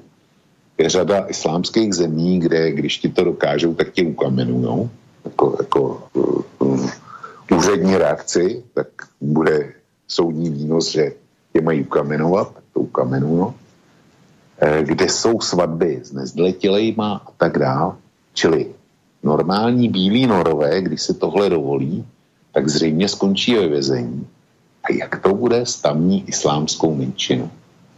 Ty budou taky zavírat, nebo těm to bude dovoleno a ty z toho budou pardonovaný, aby nedošlo zase k nějakému útlaku na národnostní menšiny. Mě by to hrozně zajímalo. A další komentář k tomu. Jestliže tohle bude platit ohledně sexuálních menšin, tak si umím představit, že podobný zákony lze přijmout ohledně národnostních menšin nebo náboženských menšin a tak dále. Jestliže ani v soukromí si nemůže říkat, co chceš a myslet, co chceš. Myšlenky ještě kontrolovat neumí, ale prostě ani v soukromí si nemůže říkat, co chceš. Tak kde je nějaká svoboda? Čili ano, už to, čím na co ukazoval pan Šnur na argumentu, tak v Norsku už to v určitém segmentu názorů, tak už to zavádí. Jak dlouho bude trvat, než nějaká progresivní Slovenka nebo pan Arpád Soltész nebo u nás Jakub Janda vyrazí s tím též požadavkem. Jo. Jak dlouho to bude trvat, než se to začne zavádět tady. Čili my říkáme, my chráníme naše evropské hodnoty a vzít si je nedáme a nikdy před nima nebudeme kapitulovat. No ale my se dopracujeme přesně k tomuhle, že takhle to skončí. No za normálnych okolností po tejto informácii, ktorú si povedal, by som spadol zo stoličky, ale ja som žiaľ túto informáciu zachytil tiež ohľadom toho Norska, že sme to aj zdieľali na stránke, aj keď teda musím sa priznať, že mne sa to chvíľu, ako naozaj, a teraz úprimne to myslím, nie nejak prehnanie, ale mne sa nechcelo veriť, že to je pravda, tak som to pozeral niekde inde, ak sa to teda objavovalo aj z iných zdrojov, tak si len pre Boha živého to akože snáď nie. Veď ja nechcem teraz používať tú otrepanú frázu orwellovského románu 1984, ale je to musím spomenúť, pretože som tú knihu čítal kedysi dávnejšie, potom videl som aj film. Veď tam je predsa tá scénka, ako má každý občan doma nejaký, musí mať televízor a cez ten televízor sledujú, čo robí doma. lebo už aj súkromie treba kontrolovať. Teda nie len, že v práci, čo si vymyslíte a robíte a hovoríte a na verejnosti, ale už dokonca, to je to novum, že do súkromia vám lezú, že už doma, čo si poviete, medzi štyrmi stenami. Že to už je teda tá Orwellovčina ako lusk, lebo tam v tej oceánii, či čo to bolo, tam ich už doma kontrolovali, čo robia, čo píšu, čo si myslia, tí už vedeli aj myšlienky nejako tam riešiť, tak túto, že to je strašné zistenie, že my tuto do toho smerujeme a teraz ten rozmer, ktorý ty si tu nastínil, že na čo idete robiť s tými moslimami, lebo oni s tým teda majú problém. S homosexualitou, bisexualitou, za to je naozaj trest smrti. Ja som teraz čítal, neviem, či v Bahrajne, či kde, v takéto nejakej krajine, že teda začínajú opäť diskutovať o tom, že treba trest smrti zaviesť za tieto činy. Tak ako to idete teda riešiť? Ale my nakoniec zistíme, že my sme vlastne v pásci. Lebo, no ako to chcete riešiť, keby sme aj rovno teraz zastavili migráciu, že už tu úplne sa hermeticky zavrieme, už ich máte tu s vysokou pôrodnosťou. To znamená, to je skupina ľudí, ktorá je stále početnejšia, stáva sa aj politicky zaujímavá samozrejme pre mnohých politikov. Ako to chcete riešiť teraz, že je stále viac? Teraz, keď vy zavediete nejaké plošné pravidlo, že nesmiete tu napríklad, keď sa tu bavíme o tej homosexualite, nesmiete tu proste ich kritizovať, lebo vám za to bude hroziť väzenie. Čak vy si pohneváte tú moslimskú komunitu, ktorá je v Nemecku, vo Francúzsku, ja neviem kde, početná. No tak čo budete? Budete teraz riešiť tú vzbúru tých moslimov? Alebo čo urobíte? Dvojaký meter, že na nich to platiť nebude, lebo oni majú svoje že náboženskú slobodu, oni môžu si to myslieť, ale druhí si to nesmú myslieť. Budeme teda za účelom záchrany našej úžasnej liberálnej demokracie robiť také dvojaké metre medzi ľuďmi? Že čo my, teraz naozaj, čo my ideme robiť v tejto situácii? Ano, Borisku, ono to má ještě jiný rozměr. Já jsem mluvil o tom, že protože mám rád čísla, tak jsem se opřel Sarrazina, ale je tu ještě jiný rozměr. Jestliže seš nábožensky orientovaný muslim, a to jsou všichni, víc nebo míň, a ateisti tam nejsou, tak jestli máš nějaký islámský náboženský cítění a bereš islám vážně, což musíš, tak vyznáváš určitý hodnoty, určitý hodnotový svět. A teďko přijdeš do toho našeho, který je s těma základníma v přísném rozporu už dneska. A my říkáme, to je dobře, protože to jsou naše hodnoty. A nám se s nima žije dobře a my takhle žít chceme. Takže si to hájíme. Ale pak tady máš vysílání slobodného vysílača, kde zjišťujeme, že spousta našich takzvaných hodnot, zejména těch nových, který se nám nutí násilím, ku těch, co ví všechno nejlíp a všechno správně a chtějí rozhodovat i za nás, co je dobře, tak se nám nutí nový hodnoty typu těch norských. Mimochodem to opravdu není žádná povídačka, protože já mám před sebou otevřenou stránku Reuters, kde to píšou s překladačem. Takže to opravdu funguje. A teď si představ, že jsi muslim a vidíš všechny ty hádky, nebo respektive to, co sem tlačí zastánci liberální demokracie. My od nich čekáme, že převezmou naše hodnoty, že se začlení do společnosti. A já říkám, kdybych byl muslim a věřící muslim, což bych asi teda byl, tak jak mám souhlasit s hodnotama, které jsou v naprostém rozporu s tím, co já cítím. A nejen to, tyhle hodnoty nikdy nemůžou přijmout. A nejen to, oni zcela zákonitě budou považovat naší civilizaci za slabou. A to je ten, tady máš přímo neuralgický bod pro další vývoj. Nejenom, že naší civilizaci nepřijmou, protože hodnoty jim nic neříkají, ale oni považují za dekadentní a slabou. A popravdě řečeno, já se jim z velmi části nedivím, protože ty nově protlačované hodnoty s těma já nemůžu souhlasit taky a nebudu souhlasit. Jestliže v Evropě platili křesťanské hodnoty, který říkali, že rodinu tvoří muž a žena a že se mají starat o děti a vychovávat je, dejme tomu, v bázni boží a že platí desatero například z těhoce svého a matku svou. A dneska je spousta novotářů, kteří říkají ne, rodina ne, to je dávno přežitej model a jiní říkají žít singles bez dětí. To je ta pravá cesta. Ty tady nejsi proto, aby si vychoval další generaci a poslal jí do světa, aby ona svět nějak posunula. Ne, ty jsi tu proto, aby si užil.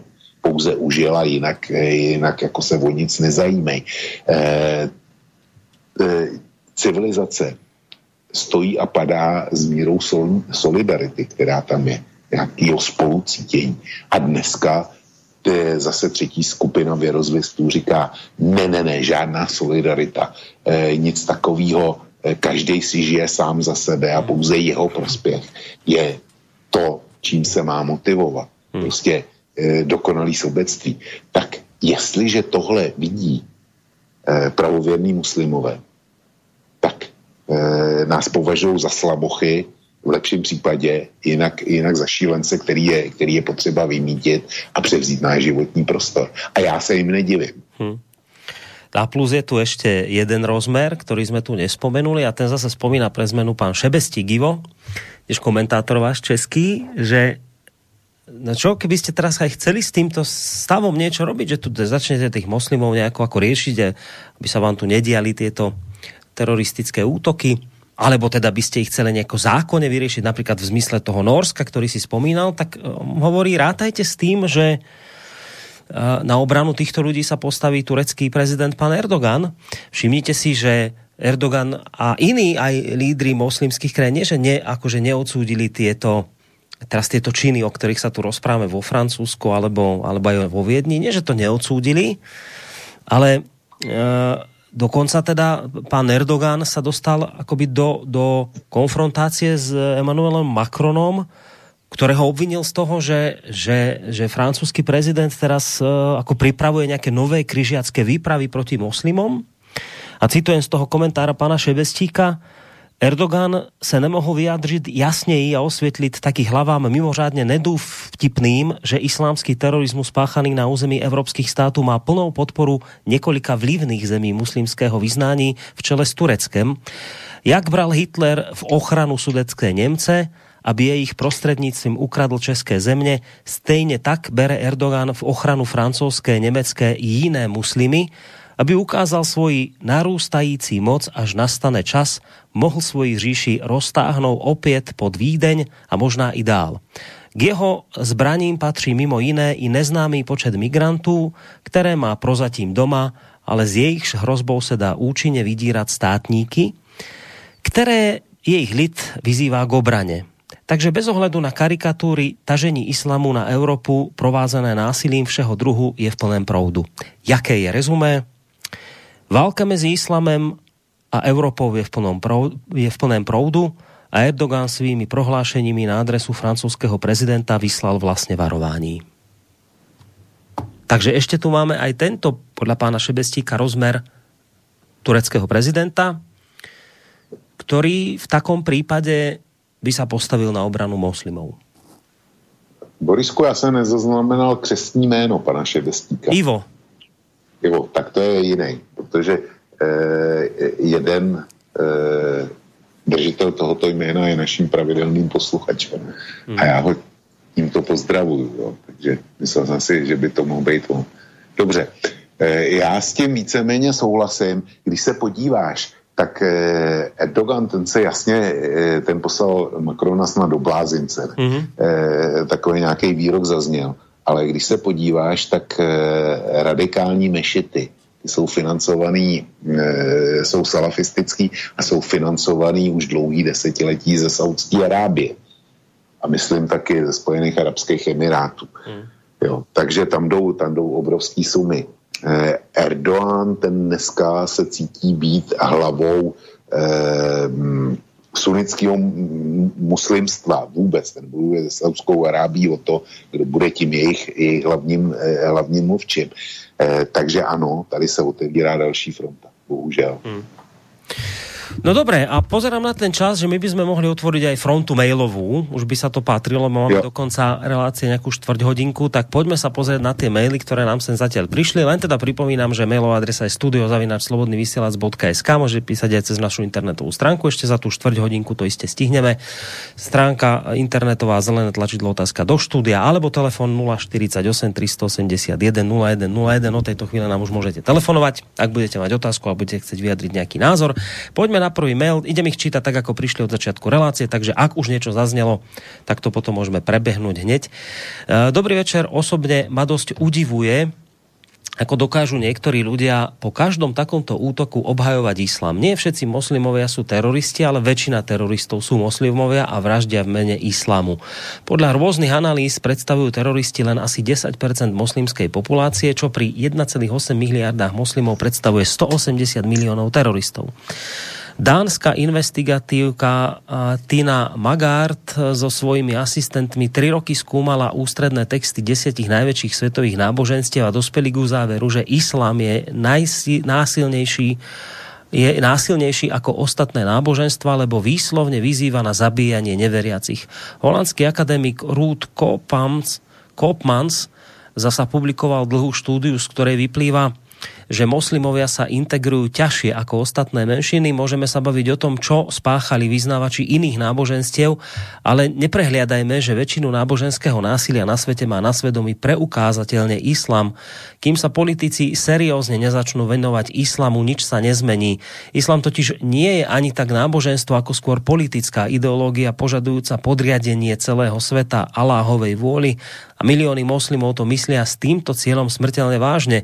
Ich motívy v skutočnosti nie sú ani tak politické, ekonomické či sociálne, ako je populárne veriť, ale náboženské. Bohužiaľ aj u nás však existujú táraji, prevažne ľavicoví a liberálni, ktorí islám obhajujú a snažia sa ostatných presvedčiť, že terorizmus nemá s islamom nič spoločné. Tak toto nám napísal Marek. Nebola tam otázka, bol to skôr vyjadrenie takého názoru, ale ak chceš, tak samozrejme môžeš na to zareagovať. Jednou větou. Za mě má pravdu. Tuto mi ďalej píše poslucháč, že v prílohe posielam list, ktorý som poslal prezidentovi Kiskovi, vrátane dlhej dôvodovej správy, týka sa to dnešnej relácie, takže záver listu znie takto. Sľub prezidenta je: sľubujem na svoju česť a svedomie vernosť Slovenskej republike, budem dbať o blaho slovenského národa, národnostných menšín a etnických skupín žijúcich v Slovenskej republike. Svoje povinnosti budem vykonávať v záujme občanov, zachovávať a obhajovať ústavu a ostatné zákony. Toto je sľub prezidenta, takže na základe tohto sľubu mu píše poslucháč nasledovný otvorený list. Nie je dlhý, takže ho prečítam. Vážený pán prezident, teraz neviem, že či to teda očividne asi v minulosti písal, keď ešte ho označoval za prezidenta, keďže dnes už nie je. Vážený pán prezident, v súvislosti s vašim sľubom rád by som vás požiadal o prehodnotenie vášho názoru na prijímanie migrantov, ktorý je v rozpore s vašim sľubom, ústavom Slovenskej republiky a aj vôľou jednotlivých občanov. Myslím si, že na Slovensku je na to ešte stále trochu času na rozdiel od niektorých iných krajín. Národ je v bezprostrednom ohrození identity nekompatibilnou a nenávisnou ideológiou. Rozpory v spoločnosti vytvoria hniezda nacionalizmu a xenofóbie. Štát zlyháva a nevie si plniť svoje základné funkcie. Imigračná kríza nepredstavuje spor medzi dobrými a zlými, ale medzi zaslepenými a vidiacimi. Spôsobuje vytriezvenie zo sna o Európe bez hraníc. Myslím si, že nik nie je neomylný, každý môže po spoznaní pravdy svoj názor zmeniť, ani prezident by nemal byť výnimkou, naopak potvrdí sa, že je silná osobnosť. Občania by zmenou vášho postoja podporenú racionálnymi argumentmi ocenili, len malé percento občanov by bolo proti. Rozumnou argumentáciou by ste ich naklonili na svoju stranu. Iste máte k dispozícii služby analytikov a sociológov, ktorí by situáciu pomenovali a navrhli východisko z krízy, ktorá bezprostredne EÚ a Slovensku hrozí. História neúprosne odsúdi tých, ktorí zradili národ, zradili občanov, zradili štát, zradili bezpečnosť a budúcnosť svojich potomkov. Aby takýto scenár nastal, stačí mlčať. Preto apelujem na vašu česť a svedomie, pán prezident, zasaďte sa o to, aby sa v našej vlasti nikdy viac nemusel riešiť problém moslimských migrantov, aby sme nemuseli riešiť zabíjanie a šikanovanie občanov ako v Nemecku, Francúzsku, Švédsku, Veľkej Británii, Belgicku, Dánsku, Holandsku. Ak sa zachráni život, čo je len jedného občana, stojí za to. Znovu sa stanete prezidentom väčšiny občanov Slovenska. Som presvedčený, že história bude na vašej strane. Tak toto napísal Jozef z Košíc. Očividne teda v minulosti nášmu prezidentovi, možno by ma zaujímalo, že čo teda, či dostal k tomu nejakú aj z jeho strany odpoveď, alebo teda žiadna odpoveď neprišla. No ale tu sa možno natíska na základe aj tohto, čo nám poslal poslucháč. Tá otázka, opäť si pomôžem komentárom, myslím, že to bol opäť pán Šebesti, ktorý píše, že štáty západnej Európy sa veľmi snažia rozdeliť sa o svoju nebezpečnú situáciu, ktorú si ovšem spôsobili samé, takže sa snažia vlastne podeliť o túto nebezpečnú situáciu s krajinami Vyšehradskej štvorky, zatiaľ neúspešne, pretože v týchto krajinách ešte sa nepodarilo dosadiť do vplyvných pozícií osoby, ktoré budú ochotné zahájiť deštrukciu vlastných národov. Takže toto píše, že to by ma práve zaujímalo na pozadí tohto celého, že či očakávaš, že aj po týchto útokoch možno bude ešte ťažšie nejakým spôsobom ďalej tlačiť naše krajiny do toho prijímania migrantov, či táto otázka aj na pozadí týchto opäť situácií, o ktorých tu rozprávame, tých teroristických útokov, či nejakým spôsobom opäť utichne táto debata, alebo napriek tomu všetkému, čo sa udialo, opäť tu budeme mať na stole niečo ako povinné kvóty, niečo to bude inak nazvané, ale opäť sa bude na toto tlačiť. Že čo v tomto smere očakávaš? No, bude to pokračovat. Protože, Borisku, ten posluchač, co psal ten mail, nebo respektive to, co si četl, že ta snaha o přerozdělování migrantů, tak ta bude jedině pokračovat. Prostě oni nemůžou doma, ty velký západní země, kde mají hodně migrantů, tak nemůžou obhájit doma to, že oni tam mají muslimský terorismus, že mají zvýšenou kriminalitu díky migrantům, a kdokoliv jim může říct, vidíte, v České republice, na Slovensku, v Polsku, v Maďarsku tyhle problémy nemají, kriminalita je tam daleko menší než u nás, teroristické útoky se nekonají. A proč je to tam takhle? No, protože tam nemají žádný migranty. Tuhle argumentaci, kdyby si byl politikem v Itálii, ve Španělsku, v Holandsku, v Německu, ve Švédsku, tak samozřejmě by se si bál, protože tě zbavuje politického mandátu nebo politické důvěryhodnosti. Tak ten tlak bude pokračovat. Ale já nesouhlasím s tím názorem, že Bruselu se ještě nepovedlo u nás dosadit politickou reprezentaci, která by byla ochotná akceptovat přerozdělování. Ta politická reprezentace by se našla, to je to nejmenší. Jenomže politická reprezentace neexistuje, protože je tady silný veřejný mínění. A kdyby někdo vystoupil s volebním programem "Já otevřu náruč migrantům", tak nejenom, že nebude vládnout, se nedostane u vás do Národní rady a u nás do parlamentu. To je ten jediný důvod, který tady je. Poďme na ďalší mail rýchlo. Máme ich tu ešte zopár, ale hádam to stihneme. Dobrý večer, chlapci. Ja by som k tejto téme pridal len jedno. V máji 89 mimo bývalý francúzsky kolega povedal, a to s veľmi vážnym výrazom tváre, toto: "Zapíš si, Julo, za uši jedno jediné, never žiadnemu Arabovi, lebo ty si neveriaci a neveriacim aj zostaneš." A to sa písal rok 1989. Tí, čo dnes hlásajú niečo iné, mali zažiť nemecké mestá pri prechádzke o 23. hodine v noci, vtedy v roku 1989, a dnes není viac, čo k tomu dodať. Tak toto nám napísal. Já k tomu dodám svoji osobní zkušenost, když jsem studoval, což je první polovina 70. let na vysoké škole, tak jsme měli v kroužku jak Araby, dva Araby jsme tam měli a měli jsme tam dva Vietnamce. Ty vietnamský kluci, ty byli naprosto bez problémů. To prostě jeden ten akorát studoval, ten druhej, to byl syn vysokýho funkcionáře, tak ten tomu studiu moc nedal, ten prostě nějak prolejzal, chodil s náma do hospody a tak dále. Ale byli oba dva fajn, každý jiným způsobem. Ovšem oba dva arabští spolužáci, to byli kapitoly sami pro sebe a to jako... Absolutně, s těma to absolutně nešlo. Nic s nima nešlo. Nemyslíte si, a to už ideme na ďalší mail, že problém útoku vo Viedni je, že obetí útoku je proste málo? Málo na to, aby sa niečo zmenilo v emigračnej politike či zmýšľaní ľudí. Zvykli sme si už na oveľa viac obetí po útoku v Európe a nejakých 5, hoci hneď za našimi hranicami už dnes s nikým nepohne. Pokiaľ nepríde útok, kde budeme obete rátať na stovky či tisíce, nič sa nezmení, okrem toho, že si zvykáme čoraz viac. 5 obetí teroristického útoku v Rakúsku je menej ako obetí pri havárii autobusu. Toto sa pýta Roman. Či problém nie je v tom, že je ešte stále tých obetí málo na to, aby nám to nejakým spôsobom už otvorilo oči? Možná, ale ja doufám, že nebudou se k tomu, že se velmi pletu s tím plošným terorem v budoucnu, protože to by generovalo ty počty, o kterých píše posluchač Roman. Nicméně tady jde o něco jiného.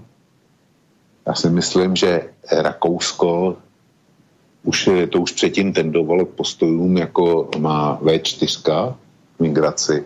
No a po tomhle teroristickém útoku Rakousko zaujme zcela jasnou politickou pozici a zaplať pánu za to. Protože když něco říká člen V4, tak to v Bruselu chápou úplně jinak, než když to říká rakouský kancléř. Dobrý večer, osobne si myslím, že páni typu Soltész, Kiska a podobná liberálna cházka má taký odpor voči katolicizmu, že im terorizmus vyhovuje. Cieľom je zastrašiť a zničiť kresťanstvo a najmä konzervatívny katolicizmus. Osobne mi ale stále príde veľmi divné, že sa teroristické útoky zatiaľ nedotkli pochodov Pride, prípadne netýkali sa gejbarov, ktoré sú tiež v ostrom konflikte s učením islamu, že by koexistencia so spoločným cieľom. Môj osobný názor je, že sa jedná o dočasnú symbiózu, však vieme, ako sa žije v takom 100% islamskom Pakistane, Afganistane. Otázka je, či si naši liberáli uvedomujú, čo budú radikáli robiť s im podobnými liberálne zmýšľajúcimi spoluobčanmi po splnení cieľa islamizácie a dekatolizácie Európy. Prajem pekný večer, toto napísal Fero. Ferovi bych chtěl říct, že islámský fundamentalista je islámský fundamentalista. Myšlenkově je někde jinde než my. Nicméně není úplně hloupej. A oni velice dobře vědí, že kdyby zaútočili na LGBT komunitu, tak by naši politici, teda naši ne, ale ti z těch zemí, kterých se to týká, tak by jednali úplně jinak. Jednali by daleko tvrdějš, než když podřežou krk kostelníkovi v Nice a paní, která se tam přišla modlit, nebo někdo, kdo střílí náhodně do kolem jdoucích na Vídeňské ulici. Kdyby to byla LGBT komunita, tak to by se všichni začali bít v prsa a asi by ty reakce byly daleko ostřejší, takže oni si tohle uvědomují. Nicméně, viděl jsem výroční zprávu spolkového kriminálního úřadu. No viděl, prostě prolícemí velmi, velmi zběžně. A tam se konstatovalo, že v Německu přibylo velice rasantně útoků na židovský centra a že přichází nová vlna jaksi antisemitismu. No a jemně tam bylo naznačeno, že tahle vlna má co dočinění právě s islámským radikalismem. Takže na Židy to zatím nějak jako prochází, ale kdyby to bylo na LGBT komunitu, tak to by neprošlo. Zatím ne. Dobre, chytro na ďalší mail, lebo slúbili sme si, že do pol, tak troštičku to môžeme natiahnuť, lebo mám tu ešte asi z opäť mail. Tie vybavíme rýchlo. Boris, dobrý večer vám obom prajem. Teror a migračná kríza je dôsledkom neokolonializmu. Jeho hlavnými aktérmi sú hlavne USA a NATO. To, čo robí nadnárodný kapitál za podpory vlád USA, Francúzska, Veľkej Británie, sa odráža následne na situácii v Európe. Neriadená migrácia, podporovaná a organizovaná neziskovkami, je zdrojom zisku a zvlášť, keď je to ešte podporované finančne zo strany vlád EÚ, tak sa niet čomu čudovať, čo sa deje. Keď sa zhoršuje sociálna situácia, tak dochádza k radikalizácii más. K tým najchudobnejším a najmenej vzdelaným patria migranti. Tí nemajú čo stratiť, tak sú ochotní dať sa na cestu individuálneho teroru pod vplyvom radikalizácie imámami. Horšie to bude, keď sa začnú združovať do bojových skupín a začnú bojovať proti štátnej moci a budú mať ciele prevzatia moci s prvkami tzv. Islamského štátu. Aj táto radikalizovaná ideológia pseudo-islamu vznikla na pôde univerzít vo Francúzsku, Veľkej Británii a organizačne zabezpečené hlavne zo strany USA a reakčných režimov Blízkeho východu. Ide hlavne o posledných 30 rokov. Obrana tzv. Záujmov EÚ je pofidérna, stačí sa pozrieť, čo robí NATO. Jeho hlavným záujmom je baltský smer, Čierne more proti Rusku, nejaká migračná kríza ich nezaujíma, podobne ako konflikt Grécko versus Turecko, ochrániť Európu a Taliansko proti migrácii podnikal Salvini a ako skončil, ešte ho za to súdia. Čo všetko sa podniklo na útoky proti Orbánovi, keď postavil plot proti migrantom, aspoň to malo výsledok, čo chcú dosiahnuť so Schengenom po rokovaniach Francúzska, Rakúska a Nemecka. Pokiaľ sa nebude skutočne pomáhať Afrike v Afrike a nebudú sa tam viesť vojny, zo záujmu monopolov budeme len tliachať dookola, píše Juraj. No tak s Jurajem se dá částečně souhlasit a mnohokrát nesouhlasit, ale to by bylo na další hodinu jako rozboru toho, co napsal. Na migraci a na ty dnešní problémy bylo založeno už koncem 60. a začátkem 70. let, kdy prostě si zejména německy mluvící země, ale taky Holanďani a další pořídili velkou množinu gastarbeiterů, přišly za nima rodiny a ty to vlastně vytvořili. Jinak samozřejmě rozvrat na Blízkém východě, to jde jasně za náma. Spousta, říkám, bylo by toho spousta k souhlasení a minimálně ještě stejně k výraznému nesouhlasu. Ďalej tu mám mail od Mipeho. V Rusku je více jak 10% muslimov a je vidieť, že s nimi umí lépe zachádzať jak na západe. Je to niekoľko let, keď Moskve sám Putin otvoril jednu z najväčších mešít na svete. Zase na druhú stranu, keď sa cca 40 islamských teroristov zmocnilo stovky rukojmých v divadle v Moskve, tak je po cca odvoudením jednání nekompromisne všechny pobili vojenským nervovým plynem a to nebyla nejaká atrapa ako novičok v prípade Skripala a Navalného. Takéto odneslo niekoľko civilistů, co byli moc blízko, nikto nepřežil. Co se moc neví, že cca 500 i vzdelaných příbuzných teroristů bylo z Ruska vysídleno, zabaven majetek za náhradu a zbavení ruského občanství, bez možnosti se v Rusku do konce života usadit. Zde byl použit nějaký paragraf na ochranu Ruské federace a světe div se, nikto ze západu ani nepípl a od té doby sú radikálni islamisté v Rusku v klidu, pretože dobře ví, jak se k ním a jejich rodinám ruský stát zachová, pokud budou zlobit. Když se chce, tak se nechá pořádek pro všechny nastolit, ale musí se chtít, což je ve Francii a EU problém. Také zásadní problém v Rusku by žádná karikatura Mohameda nevyšla, protože by šli autoři provokace do basy a nadlouho. Zase zákony na ochranu Ruskej federace sú veľmi přísné. Svoboda a demokracie je také pořádek pro každého. Tak píše Mipe. Ja v tejto súvislosti len pripomeniem, že tak trošku zvláštne prišlo, že dnes hovorí Kurz o tom, že na základe tých nových zákonov, ktoré už teda asi vláda chce, teda prezentovala a teraz zrejme to prejde v parlamente rakúskom, že jedno z opatrení je, že sa bude odoberať občianstvo tým, ktorí budú usvedčení z terorizmu, či čo, že to je niečo neuveriteľné, že my teraz na to teraz akože to je veľká vec, že my toto ideme urobiť tu v Európe, že zoberie sa občianstvo tým, ktorí tu spáchali nejaký takýto skutok nehorázny.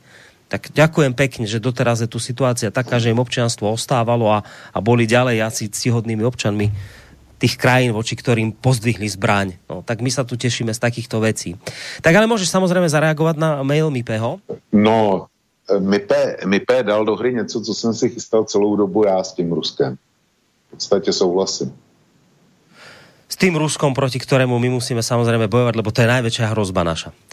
Dobrý večer, ak majú dovolené skoro len nemecké lode dovážať migrantov a vyloďovať ich v Taliansku, nestalo by za to, aby EÚ prijala stanovisko, že manipulácia v Stredozemnom mori sa bude diať len pod hlavičkou EÚ, to je, aj tie lode budú vlastníctvom EÚ, keďže sa má diať aj rozdeľovanie migrantov medzi krajinami EÚ.